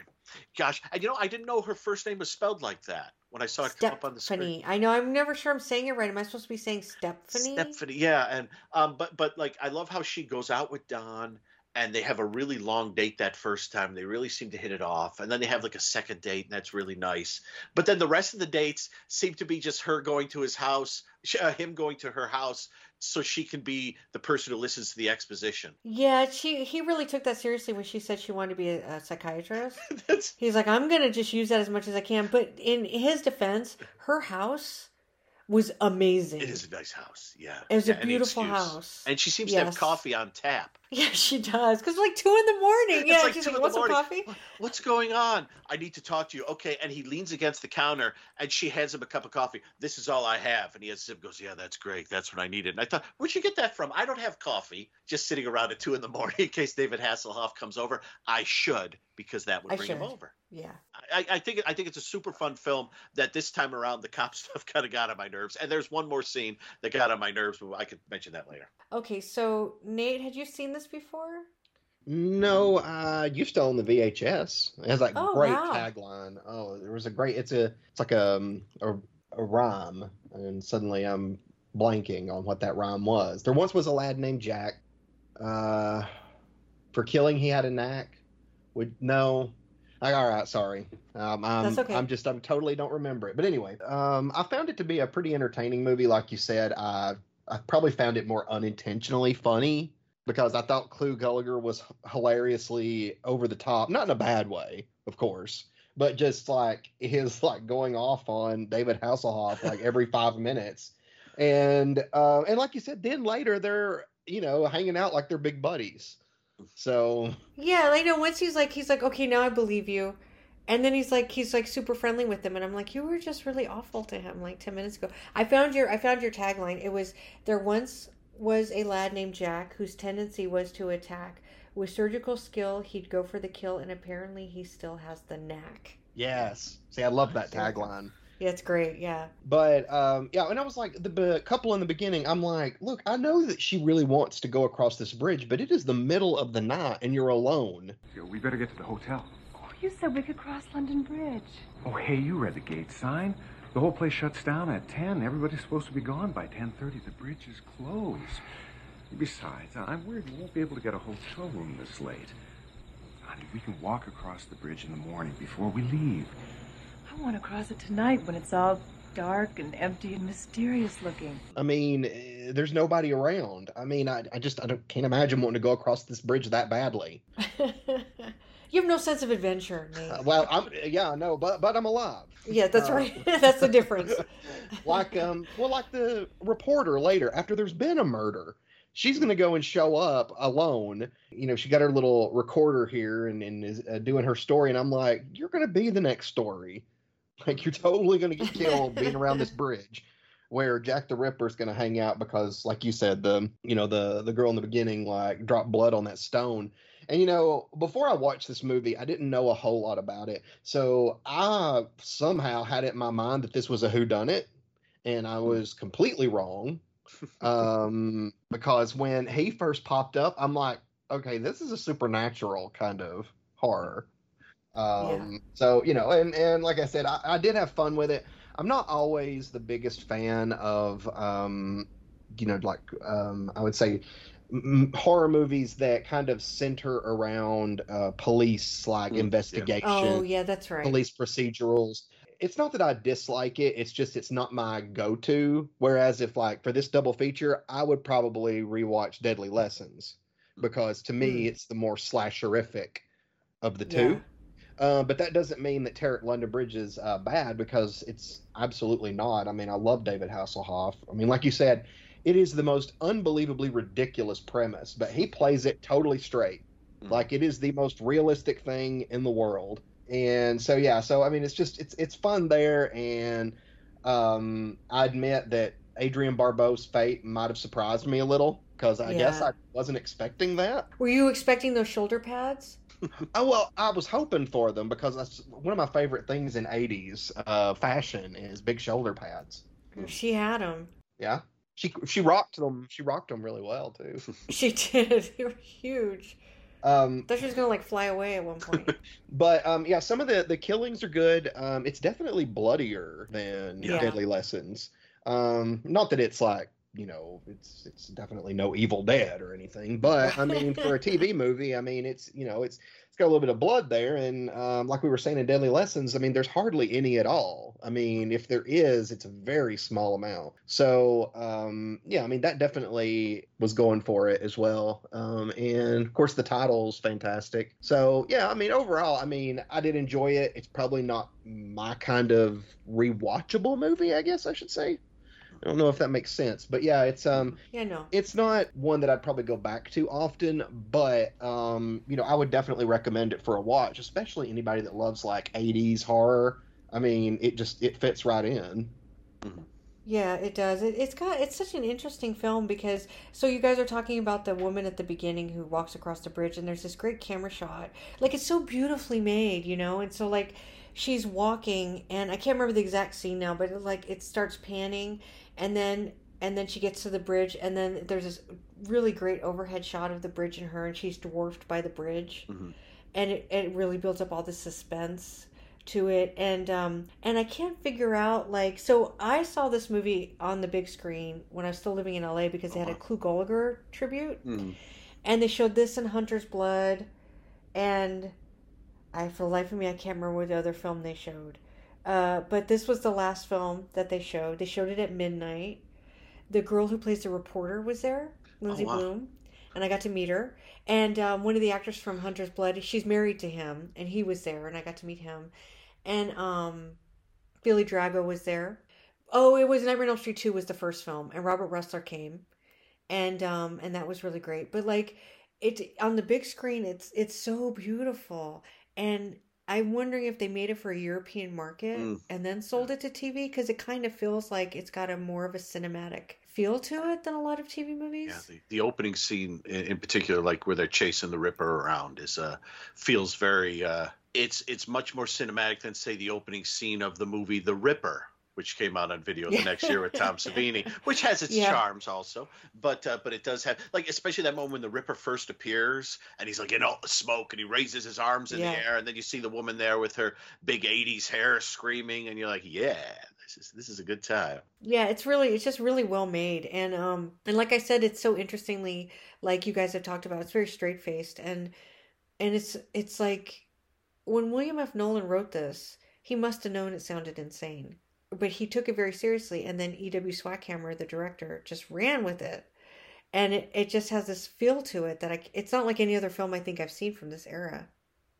Yeah, I think I would agree with that. Yeah, that's it's it's definitely it's at its best moments. I I, I love I love the scenes in that that sort of Chamber of Horrors place that yeah. they have there. That's a really a lot of wonderful moments and and a lot of yelling. I was going to I may may I may I, may I bring I, I need to bring this up because I'm going to forget it, because you mentioned the reporter. Okay. I wanted yeah, to yeah. mention th- this was just something I, I thought of because um, the very first regular episode of Kolchak back in the mid seventies is The Ripper, where Kolchak is going after yes. someone who they first think is pretending to be the Ripper, but it's actually the Ripper having lived, you know, like um, Scorzani, the vampire Night Stalker, for ages. And so he has to go after the real Ripper. But there's like in, in London Bridge here, there, there's a scene where um, so so Gregory has his ideas about what's going on. And he you see him pull up pull up into like a, a spot, walk towards a building, and all of a sudden the reporter steps out. Detective Gregory, hi. I'm Elaine Gardner from the San Francisco Dispatch. Hi. I've been waiting here to talk with you. How'd you get my address? From Detective Nez. I told him I needed to speak to you after you got off from work. What about? The Williamson murder. I'm looking for personal angles. And since you're the officer in charge of the investigation... Weren't you at the bridge dedication yesterday? That's what originally brought me down here to Havasu, the bridge story. But for this trip, I'm ending up with a much better one. Can we talk inside? I'd really appreciate getting your views on this case. As long as what I say is off the record. I don't want to be quoted. Reed? Agreed. Now can we go inside? And right there I thought, what are you doing giving out your fellow detectives home night? Yeah, That's absolutely. Just, that seemed really weird. And then uh, I tell you what I think. Off the record. Okay, off the record. Then it immediately cuts to, Gregory, get in here! And it's yeah, like yeah. interviews published. And it's weird because he's walking with his partner and kind of looking at his partner like, why'd you, um, what, what, what, what, you know, like, why'd you do that? And uh, Chief wants to speak to you about that article. And he shows him the article. He's like, oh, no, that was supposed to be off the record. And then his partner's kind of like, well, get in there. And I thought, you know, I'd, I'd punch, I'd give the partner a little punch or a knee to the groin at that point, because he should be. And then he gets yelled at. And the, and the thing the thing I found interesting about that scene is like like Kolchak, there's a scene in one of the Kolchak episodes, or maybe it's one of the movies, where he like talks to a cop or someone and and he says this will be off the record, but then he ends up publishing it anyways. And in the show about the reporter, Vincenzo, his boss, goes to Kolchak, the reporter, and says, you told him this was going to be off the record. He was very angry. He spoke to his chief. The chief came to me and yelled at me, you're going to be in a lot of trouble. Whereas in a show about a cop, the reporter does that, and there's no sign that the reporter is going to be in any trouble. And it's the same story. You said this was going to be off. You told her this would be off the record. She didn't leave it off the record. You're in trouble. And I, I like the way how it's the exact same thing from different sides, but in one show, you yell at the reporter, and another show, you yell at the cop, even though you should probably be yelling at the reporter. And I, I kind of like that there's never a sign like, hey, Chief, can we maybe go to the reporter who lied to me and went to my home and talked to her instead yeah. of you yelling at me? I just found it, you know, interesting. And like, it depends on what kind of show you're in. Depends on where the sort of the blame will go. Well, it's kind of interesting that you uh, brought up uh, the Night Stalker, because I guess a lot of people who know the name William F. Nolan know that he was associated heavily with people like Dan Curtis and Richard mm-hmm. Matheson, and the people behind that. And as a matter of fact, he did the adaptation or of the Norlis tapes. Mm-hmm. And oh, now boy. it's starting to make it's starting to make more sense to me. Kolchak-y. Well, yeah, he definitely like writes these really outrageous stories in very serious ways, because the Norlis tapes is way more serious than Kolchak. Yes, you know what I mean? Yeah. And I, that's why I like it, but it's different too. It's more moody. It's it's a little bit of a different film. It's more it's more. The ambiance is different. Mm-hmm. That's the only way I can think yes. to describe it. But but it's kind of interesting now that I think about it that um, that he's kind of just sort of recreating the work he was doing mm-hmm. back then, and that Dan Curtis and Richard Matheson were doing in the seventies, and kind of just putting it in nineteen eighty-five with shoulder pads. Yes, exactly, with the stars at the time and the and the and the fashion. Yeah, the it's almost like he's remaking that episode of Kolchak. So it's yeah. interesting that you brought that up. All the pieces are coming together. Oh my gosh, Dan. I like it. I like it. And, and... it's making sense. Yeah, and I would have, I would have really just like, I, I, I couldn't, I couldn't take his partner seriously for the rest of the movie. Then I just wanted, like, when they're boxing and he, he gives him a hit, I thought, good, good, well done. But it's Randolph Mantooth. True, this is true. I, I, I, I love the moment where they're going into the motel room of the one British guy that you think should have been played by Christopher Lee. Yeah, exactly. Exactly. Yeah. And and the way they go into the room is the partner kicks the door open and does the full on like F B I sort of. Yes. You see the gun and he leans in. He's got the gun. He's over here. He's over there. He's over there. He steps inside. Gun here. Gun here. And then David Hasselhoff, without a gun pull, just strolls in behind him and starts looking around. I thought, I guess we got different ways we enter a room, right? That's right. I never noticed that. That's really funny. I love the two British guys too, because mm. the I don't I didn't write down their names. Um. But I just wrote H G. Wells and Jack the Ripper. I just think of Time After Time. Yeah, he's so great. That really weird, uptight, yeah. red herring guy.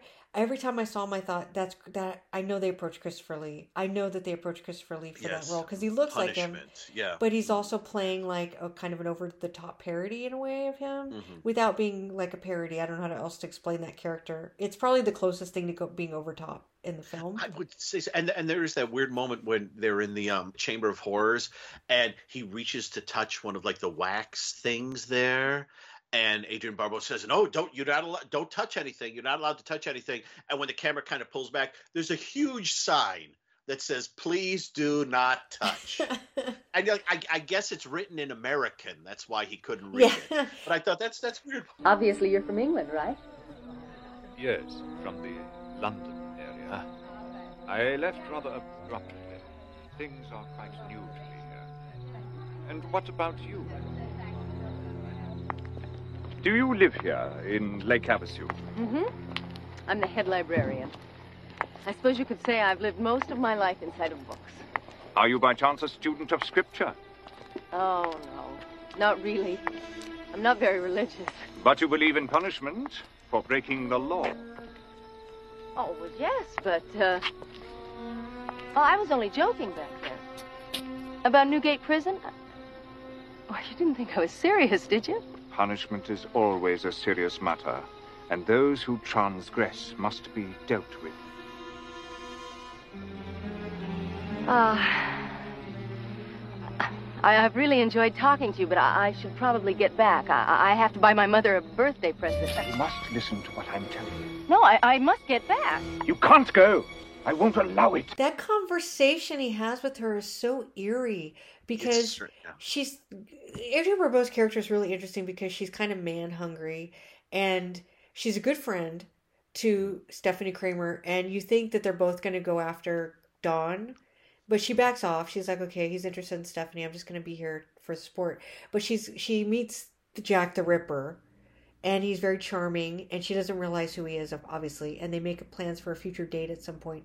And then she meets this other British guy, and they're there, and she's talking to him, and he's asking her questions about punishment. And it's such a weird conversation. Yeah. And it's it's like, it's clear he's not going to be Jack the Ripper because he's so obviously off his rocker. Yes. You know? But that's like a really weird scene. And she kind of game at first, you know, and I think it works for the character because she has kind of established herself as this woman who's out to meet men. And so mm-hmm. she's kind of playing along to see where it goes. But then it, at some point, it crosses a line. Yeah. And you can tell she's like, okay, this guy is definitely sending up all the red flags. Yes. And she kind of gets saved by Jack the Ripper, which is too bad. Uh, ironically enough, yeah. Yes. Yeah. But she's so great in this movie. She's a lot of fun. And matter of fact, I really like the scene of her at the library with Stephanie Kramer's character. Yeah. Having that conversation about dating and stuff. And it's a, they have a really nice rapport. It's really well done. And it made me think of when she was in Someone's Watching Me. Mm-hmm. And she was Lauren Hutton's friend. She's really yeah. good as the friend. Yeah, she is. She you is know, very good I mean, she friend. should be the star of everything. The but friend she, or the D J. I'll yeah, take, I'll she's so that. good in like these supporting character roles. I really like her to like uh, the way she is with other women. In mm-hmm. movies, it's always really nice. So I really like that aspect of it. And Rosemary showing up was just, I don't understand. Yeah. But I like it. I mean, I like her. But it's such a weird casting choice. Mm-hmm. And they just, they, they, there's little weird moments, too, where it's like, um, uh, so is is he in the motel room? No, no, he, no, no, he left a few hours ago. Oh, okay. Um, can we get the key? Oh, I'll take you there. It's not too far. It's just right down here. It's just right. It's just, and they just walk out the door, and the camera just sits inside the office as they go away. And it's like, how far away is it? It doesn't look like it they'd be that far away. It's just, just a strange thing to like. She's so interested, or maybe so bored, that she's like, oh, yeah, maybe yeah. it's Jack the Ripper. I'll join you. And it's so funny because there's another older woman that's, I think, working at a hotel at the beginning. Oh yeah, yeah. And I kept thinking this is going to be Rosemary. Wait, is Rosemary in this? Because there's. I thought this was her. You know what I mean? Mm-hmm. And I'm like, did they do a European cut? And they couldn't get her. You know oh, what yeah. I mean? That, that they placed her with the yeah the uh, the Welsh Rosemary or something yeah. like that. Very famous in, in Wales and uh, and and the Isle of Man. Yes. But yeah, so it's just this quirky little movie, and and it's got these really interesting moments. We were talking about the friendship with um, the two women, but I also mm-hmm. like the scene where David Hasselhoff tells Stephanie Kramer's character why he ended up in this town, and he talks about, mm-hmm. tells the story about shooting the kid. This kid was robbing a liquor store. It was a night job. We got the call first. My partner took the street door, and I went around back. That's when the kid came out right at me. He had a sack of money in what, a sack of money in one hand, and what I thought was a gun in the other. You couldn't be sure? No, it was dark. Raining really hard. One of those damn blinding Chicago thunderstorms. Anyway, when the kid came at me, I saw something flash in his right hand. So I fired. And I hit him in the chest. And he died later that night in the hospital. And he didn't have a gun? With a can opener. Like the monologue he gives? Yeah. It's so good. That's I'm like, I'm I'm so the thing about this movie is it's I'm just it's such a curiosity mm-hmm. that I think that's what keeps me coming back to it, because I can't figure out like what it was like when they were doing rehearsals, like the first table read mm-hmm. and Swackhamer shows up, you know, and he's like, guys, we were very serious about this movie. So your motivation is that Jack the Ripper is alive. And you have to prove he is. You know what I mean? And it's like, and you can feel like all this like nuance coming out of the actors, and it's really yeah. interesting. I just I can't figure out like how they decided on this approach. I appreciate it. I think it makes the film kind of enduring. Mm-hmm. But uh, but at the same time, I don't understand how they decided to do it this way. And there is there is kind of a fun thing with uh, with Don when he delivers his exponential scene as the movies as the movie goes along. Like first time he's with A N G and he's explaining his his theory about the dates and everything. And I think this is a Jack the Ripper ripoff guy. Um, he he he sounds like, you know, a detective who's really into it. But then later on when he's like, I think this is Jack the Ripper, he has a bit of a tone in his voice like, this is going to sound a little nuts. Be prepared. Like, like even, even maybe as he's saying it, he's thinking, am I going to think this is nuts as I say it out loud? But that's where he gets the good coffee at two in the morning. So that's, that's pretty good. He's running on coffee. Mm-hmm. He didn't oh, even know what he was saying. It was just the coffee. It, it's got a lot of strange moments, including that, that great moment with the, um, where he's talking like the pathologist or whatever. And she says something like, uh, well, the um, the uh, the uh, thread was from the eighteen eighties and, and the blood. I can't give you um, I can't tell you when the blood is from. Uh, I don't make things up. That's your job. Or she says something like that. It's like, where'd that come from? I love that. I actually like the that we she doesn't get killed, but you think she's going to. Yes, it looks like it for that. Yeah. Yeah, I think that's a really good scene. And then he just takes her home. And it's got some suspenseful moments, you know, and it's yes. it's. I, I don't know what else to say about it. It's just really beautifully made, yeah. and it's and it's curious, and mm-hmm. and it's like I'm really glad that it's lasted over the years. It's I don't think it has had a D V D release. I could be wrong about that, but it has had a V H S release, and it streams everywhere. Yes, like, yes, and under yeah, yeah, yeah. Whoever has the rights to it, I mean, they just have given it out, and um, and yeah. I'm really pleased because. because it's such an interesting film. And it, it's so unique from the Made for T V movie that I don't know how people feel about it when they watch it. Like, I don't know if it's a gateway or if it's a turnoff. Mm-hmm. Mm, because yeah. it is so different, but um yeah. but it's worthwhile for me. I don't know, it's very comfortable too. Like there's something about it that's just really like, have a cup of tea and just watch the insanity. Yeah. What um what do you think of the song that plays Just a Modern Man when they're when they're at the club oh, and they're dancing? I love it, and it always makes you think of the song Modern Man by Four out of Five Doctors. Oh, yes, from House of yes, Zero. For, yes, yeah. yeah. I love the I love the club scene because she's wearing that great kind of flashdance-y dress. Yes. With like the mm-hmm. belt, and you really have to have a great figure to wear that, or you just look like a potato yeah. sack. Like, you know what I mean? Like one in ten women can wear that outfit, yes. and she does. Appreciate that the the movie does, and one might. One might call it padding. I do appreciate that it does, like when they take their date, they they have time and they stop and they dance and they talk and they flirt, and you know there's there's there's a feeling that a relationship is being developed rather than just um uh just just just that we're just passing time. It is though, because like it starts where he's kind of interested in her, so he takes a boat ride where she because she she does fishing expeditions for money and stuff, and then she tells him her husband died, and he tells her him a little bit about himself, and and it does slowly build, and I like that. So this is where I think Terror at London Bridge gets it right, where Deadly Lessons doesn't. We we have a, a pretty big cast here, but everybody's distinctive, and yes. they do spend time at least with the main people, so you have a general feel of the type of people that they are, mm-hmm. and and you are feel sort of invested in them. And the, and there there are a few minutes like when they're in the club and they're dancing and Just a Modern Man is playing, where I sort of forgot where we were, yeah. and I was just enjoying watching them together. Whereas Deadly Lessons, I was always sort of watching it, thinking, okay, can we? Keep keep it moving. Keep it going. Let's give me something. Whereas here, it, it it's able to make you forget that, you know, Jack the Ripper has been reincarnated from a stone in London Bridge and Lake Havasu and is killing people. So you mean like in Shark Attack two, after that girl's best friend dies? Yes. And then they make this big plan to go, because somehow there's like this school of sharks living in the caverns, and they're like, we can't go till later tonight. Let's go on a date. And then mm-hmm. it, after all these people have been murdered by these sharks, and then they just show them walking around town. Yeah, and then and exactly. then having sex where there's candles everywhere, and you knew it would have taken them twelve hours just to light all the candles.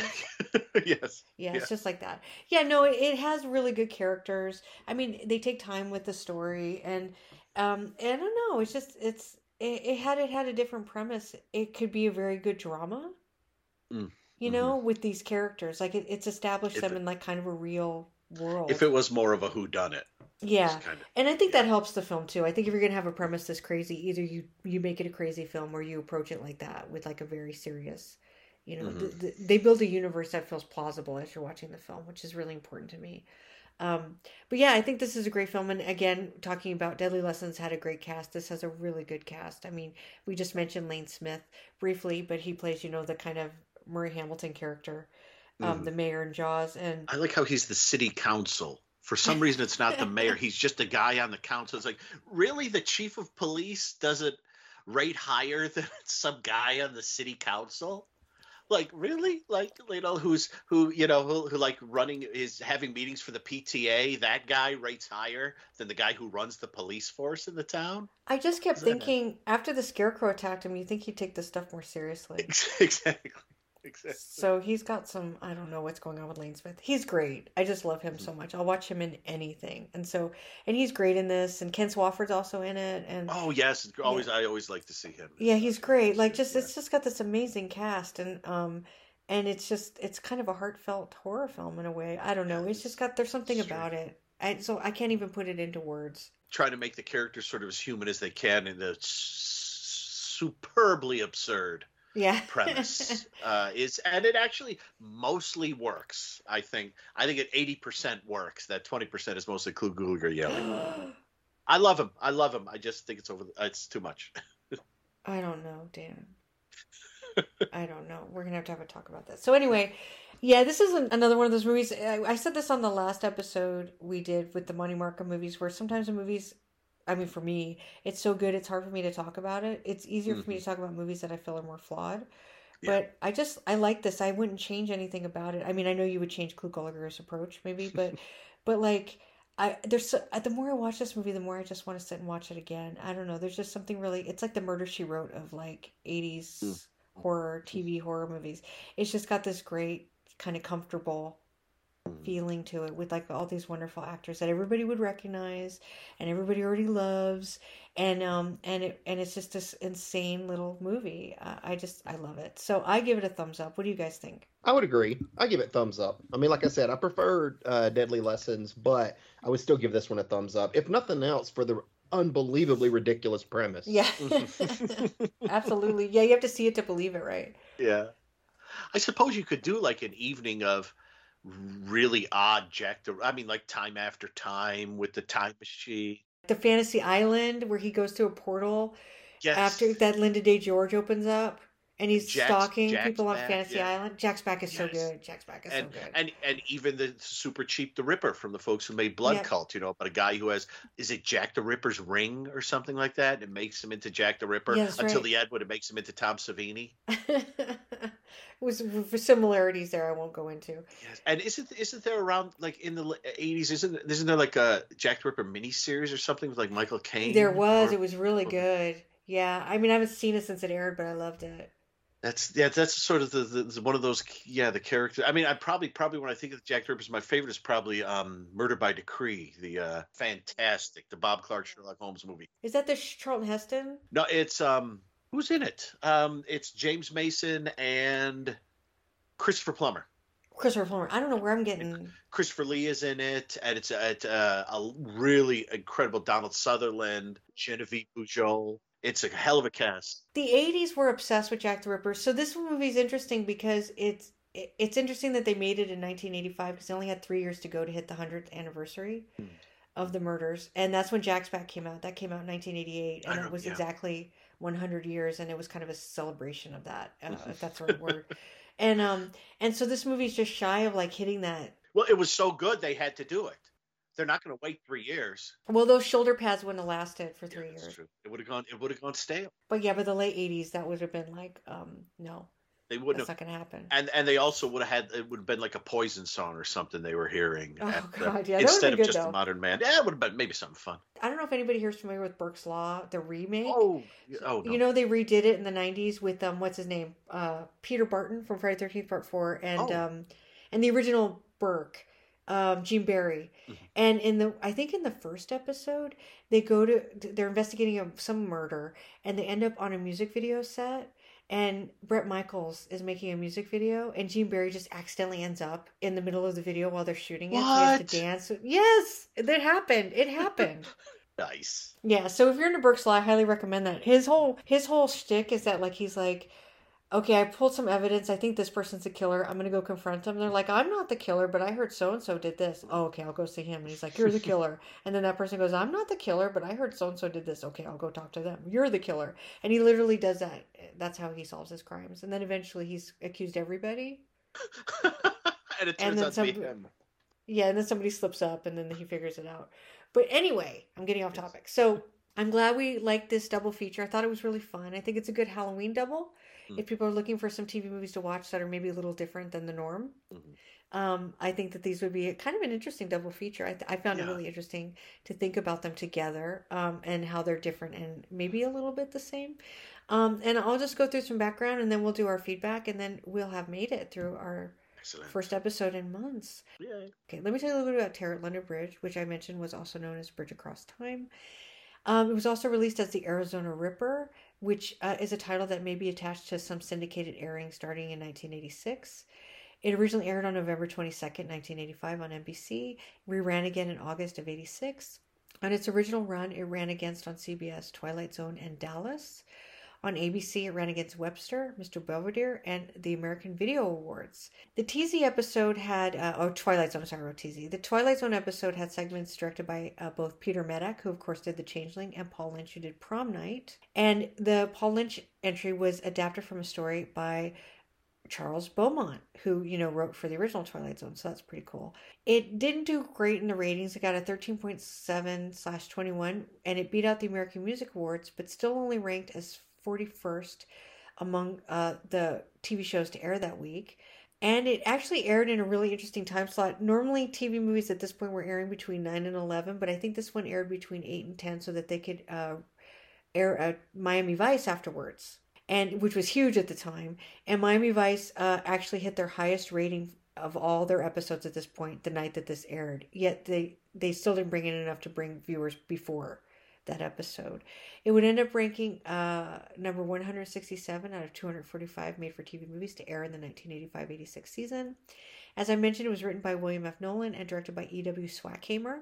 So I'm pretty sure I'm saying that right. So E W Swackhamer is predominantly an episodic director. Uh, he directed a number of successful pilots. As a matter of fact, he's known mostly for directing pilots that do really well. He did the L A Law pilot, Eight is Enough, and Quincy. He also directed the pilot for Spider-Man from the seventies, which starred Nicholas Hammond. Um, he began his career as a stage manager in New York and was the manager of the original Broadway production of Cat on a Hot Tin Roof. He made the move over to directing in nineteen sixty-three and uh, mostly became known for his work on sitcoms. He did episodes of Bewitched, The Donna Reed Show, so we've got a Donna Reed connection, and I Dream of Jeannie. He directed, though, a number of made-for-T V movies, including the movie Vampire with Richard Lynch, which we need to cover on here. It's a great film. Oh, yeah. Yeah, The Death of Ocean View Park with Diana Canova, where the crew captured the actual demolition of Ocean View Park and built a film around it. And he directed the U S A original thriller, Are You Lonesome Tonight, with Parker Stevenson. And that's a movie that I really love. Eventually we'll get to that, I think. William F. Nolan, of course, is a bit of a legend in both the world of film and literature. Alongside his writing partner, George Clayton Johnson, the duo wrote uh, Logan's Run, which was published in nineteen sixty-seven. Uh, but he also wrote biographies, he wrote poems, he worked as an editor on different anthology collections. But of his T V work, I think he's probably best known for writing the classic made-for-T V movies The Neuralist Tapes and Melvin Purvis' G-Man. He also wrote the first two stories for Trilogy of Terror, and then he got to write the Zuni follow-up in Trilogy, Trilogy of Terror two, which came out in the early nineties, again a U S A original. Um, and he also wrote, of course, Burnt Offerings with uh, Karen Black and Oliver Reed, which is an amazing theatrical yeah. film. David Hasselhoff's first T V movie was uh, Pleasure Cove in nineteen seventy-nine. Then he made a movie called The Cartier Affair with Joan Collins in nineteen eighty-four, which I highly recommend. It's a comedy where Joan Collins kind of plays herself but spoofs herself, and it's like a heist film. It's a lot of fun. Um, and those were his first forays into the world of made-for-T V movies um, until he did this film. But of course, he's best known for Knight Rider and Baywatch and Baywatch Nights. Um, this was Stephanie Kramer's first made-for-T V movie, but in the nineteen nineties, she would, after Hunter ended and everything, she would move over into T V movies pretty heavily in the nineties. She did movies like Coins in the Fountain, Beyond Suspicion, Abducted, A Father's Love, and something called Thrill, which is about, I think, a roller coaster that goes crazy. She had just landed her uh, role on Hunter as Sergeant McCall the year before she made this film, but she had already been in a ton of stuff. I remember her best as being an early love interest for Gonzo on Trapper John. But she was on stuff like Vegas, Dynasty, and Knots Landing. I'm pretty sure I remember her in the pilot for Dynasty. Uh, I'm not sure, though, but I think that's where I remember her. Um, so Adrienne Barbeau was actually coming out of a short acting hiatus. So she had her son with John Carpenter. Um, and then she just spent a couple years with the kid and being married. And then she came back appearing in um, an episode of Twilight Zone, an episode of Murder, She Wrote, which I think was a Women in Prison episode, and this T V movie, among other projects. So uh, at the time, Barbeau didn't want to make a full commitment to a T V series, uh, but said she'd be interested in something that was ensemble-oriented.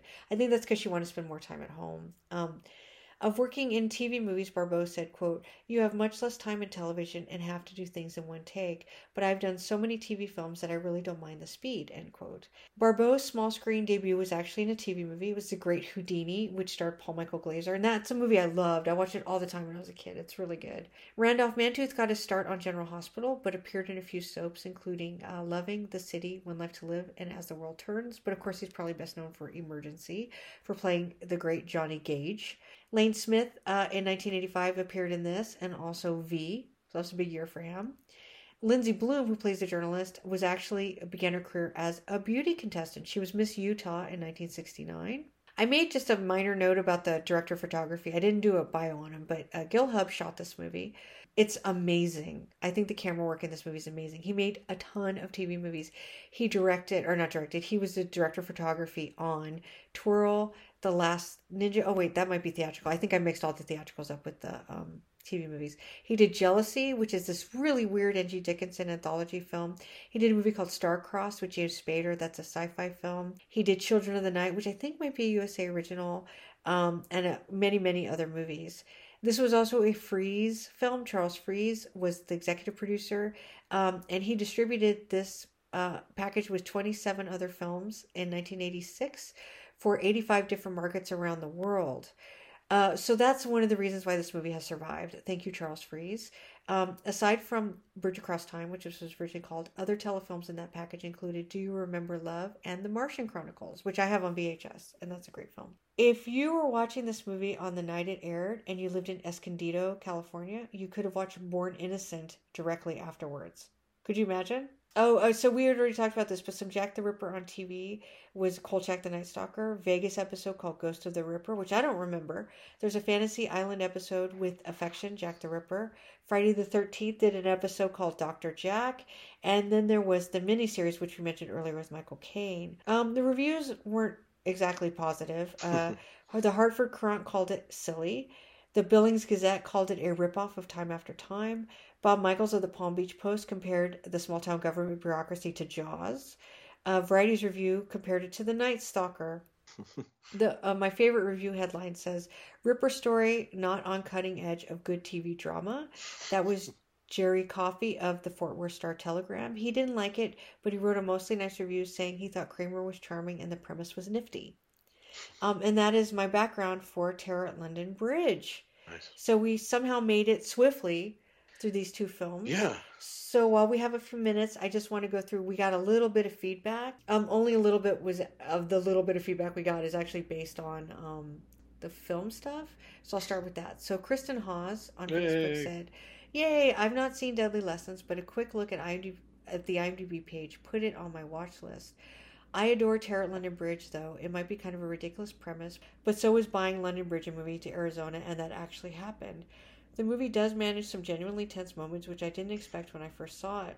It's a regenerated Jack the Ripper in Arizona. I wasn't expecting much, but it's a good time, and much of that is due to the cast. Would this movie be as much fun without Clu Gulager? Ooh, and Rosemary? Maybe, mm-hmm. but I doubt it." So you guys are going to have to fight over that. Oh, I forgot to mention, we didn't talk about, the London Bridge actually was moved from London to yes. Lake Havasu, which is this bizarre yeah. I don't even understand. So the fact that that even happened and mm-hmm. that's real makes the premise more believable, because yeah. if crazy stuff happens in real life, then it can happen in this film. Mm-hmm. Um, Leo Dean uh, contacted us by email. He said, "Hello, wonderful people. So excited to watch these and listen to you guys discuss. I miss the show very much and appreciate all, all you guys do. This is a great Halloween present. Love you guys in the show. Have a great Halloween oh. season." Thank, Thank you, you, Leo. Thanks. How Leo. Nice, right? And Billy Verdreen wrote, "I don't have any great insight on these two films, but I will say I'm very happy to see you all return to the pod waves in time for the spooky season." Good. So thank you, Billy, for that. We really appreciate it. And I guess we could talk really quickly about what we're doing currently. Mm. Um, before we do that, I just had one little final thought on Terror at London Bridge. I feel that there was something missing, and I think I figured out what it might be about the ending. I think at the end, London Bridge should have exploded and everybody would take off running, and you would have David Hasselhoff going, "Everybody run, London Bridge is falling down."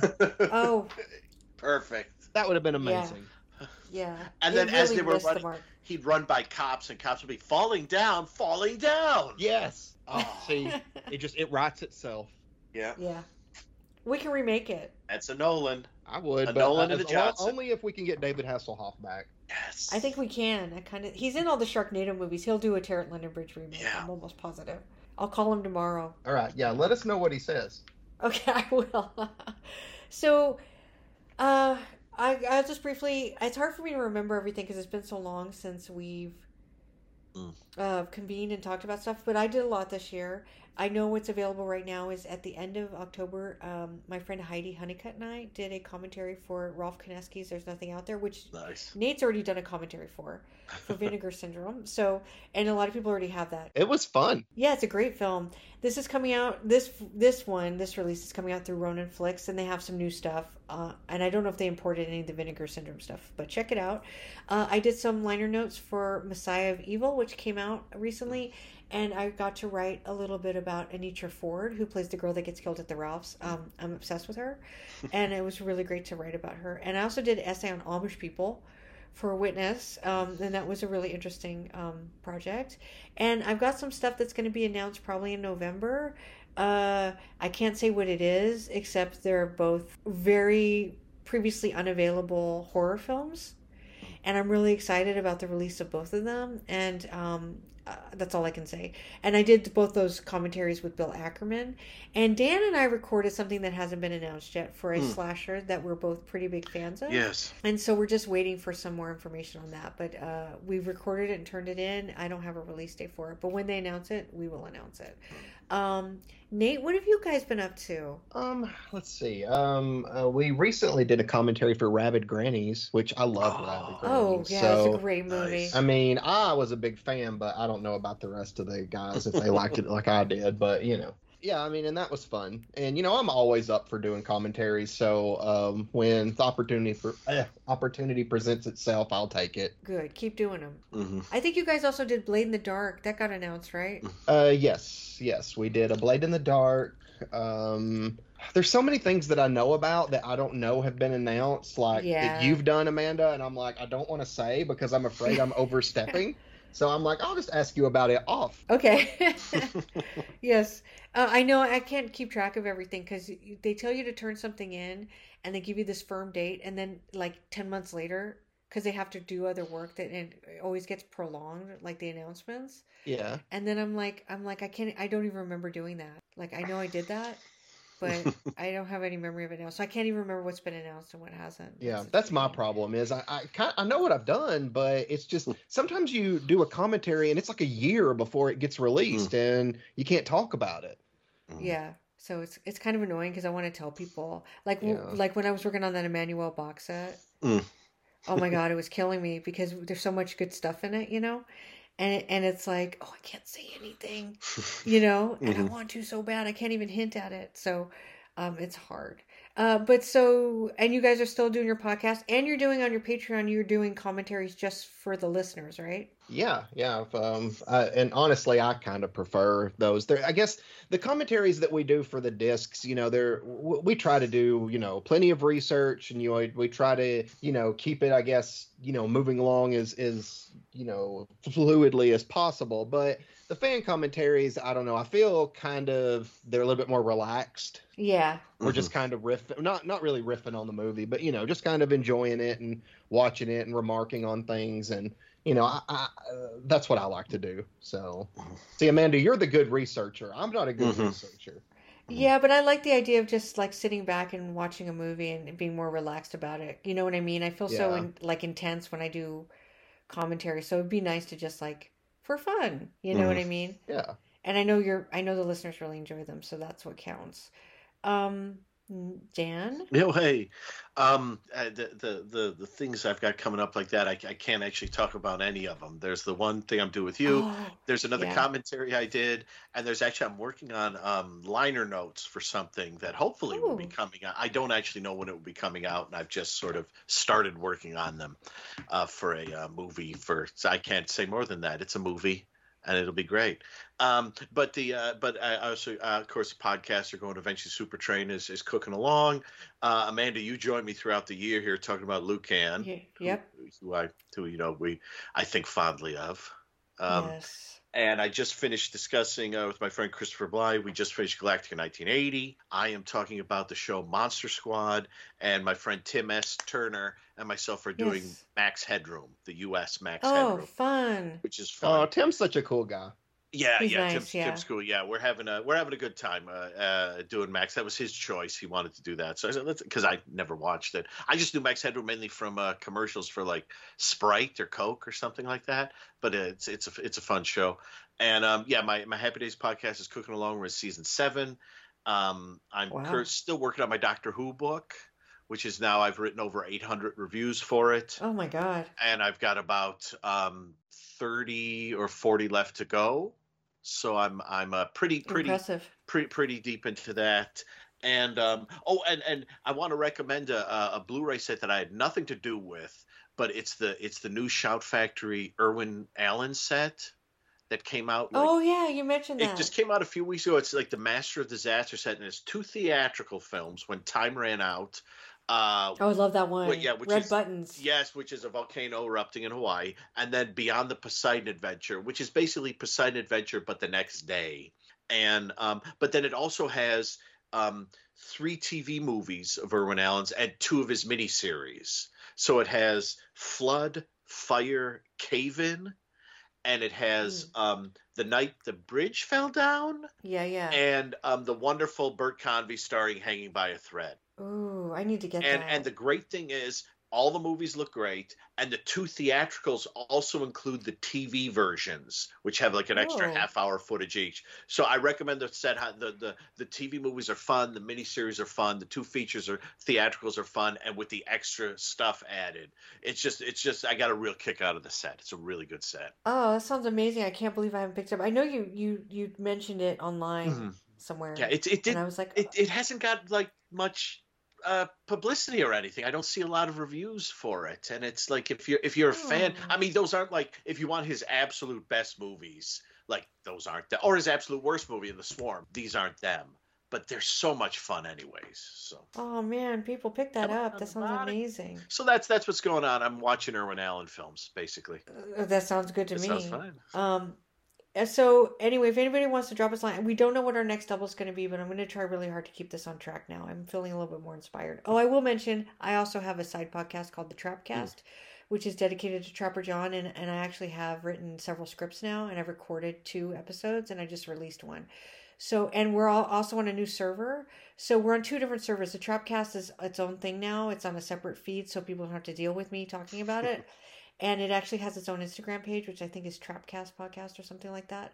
Um, and this is on a new server. So that means we're available on Spotify, uh, iTunes. We're all over the place now. So hopefully we'll get some more listeners.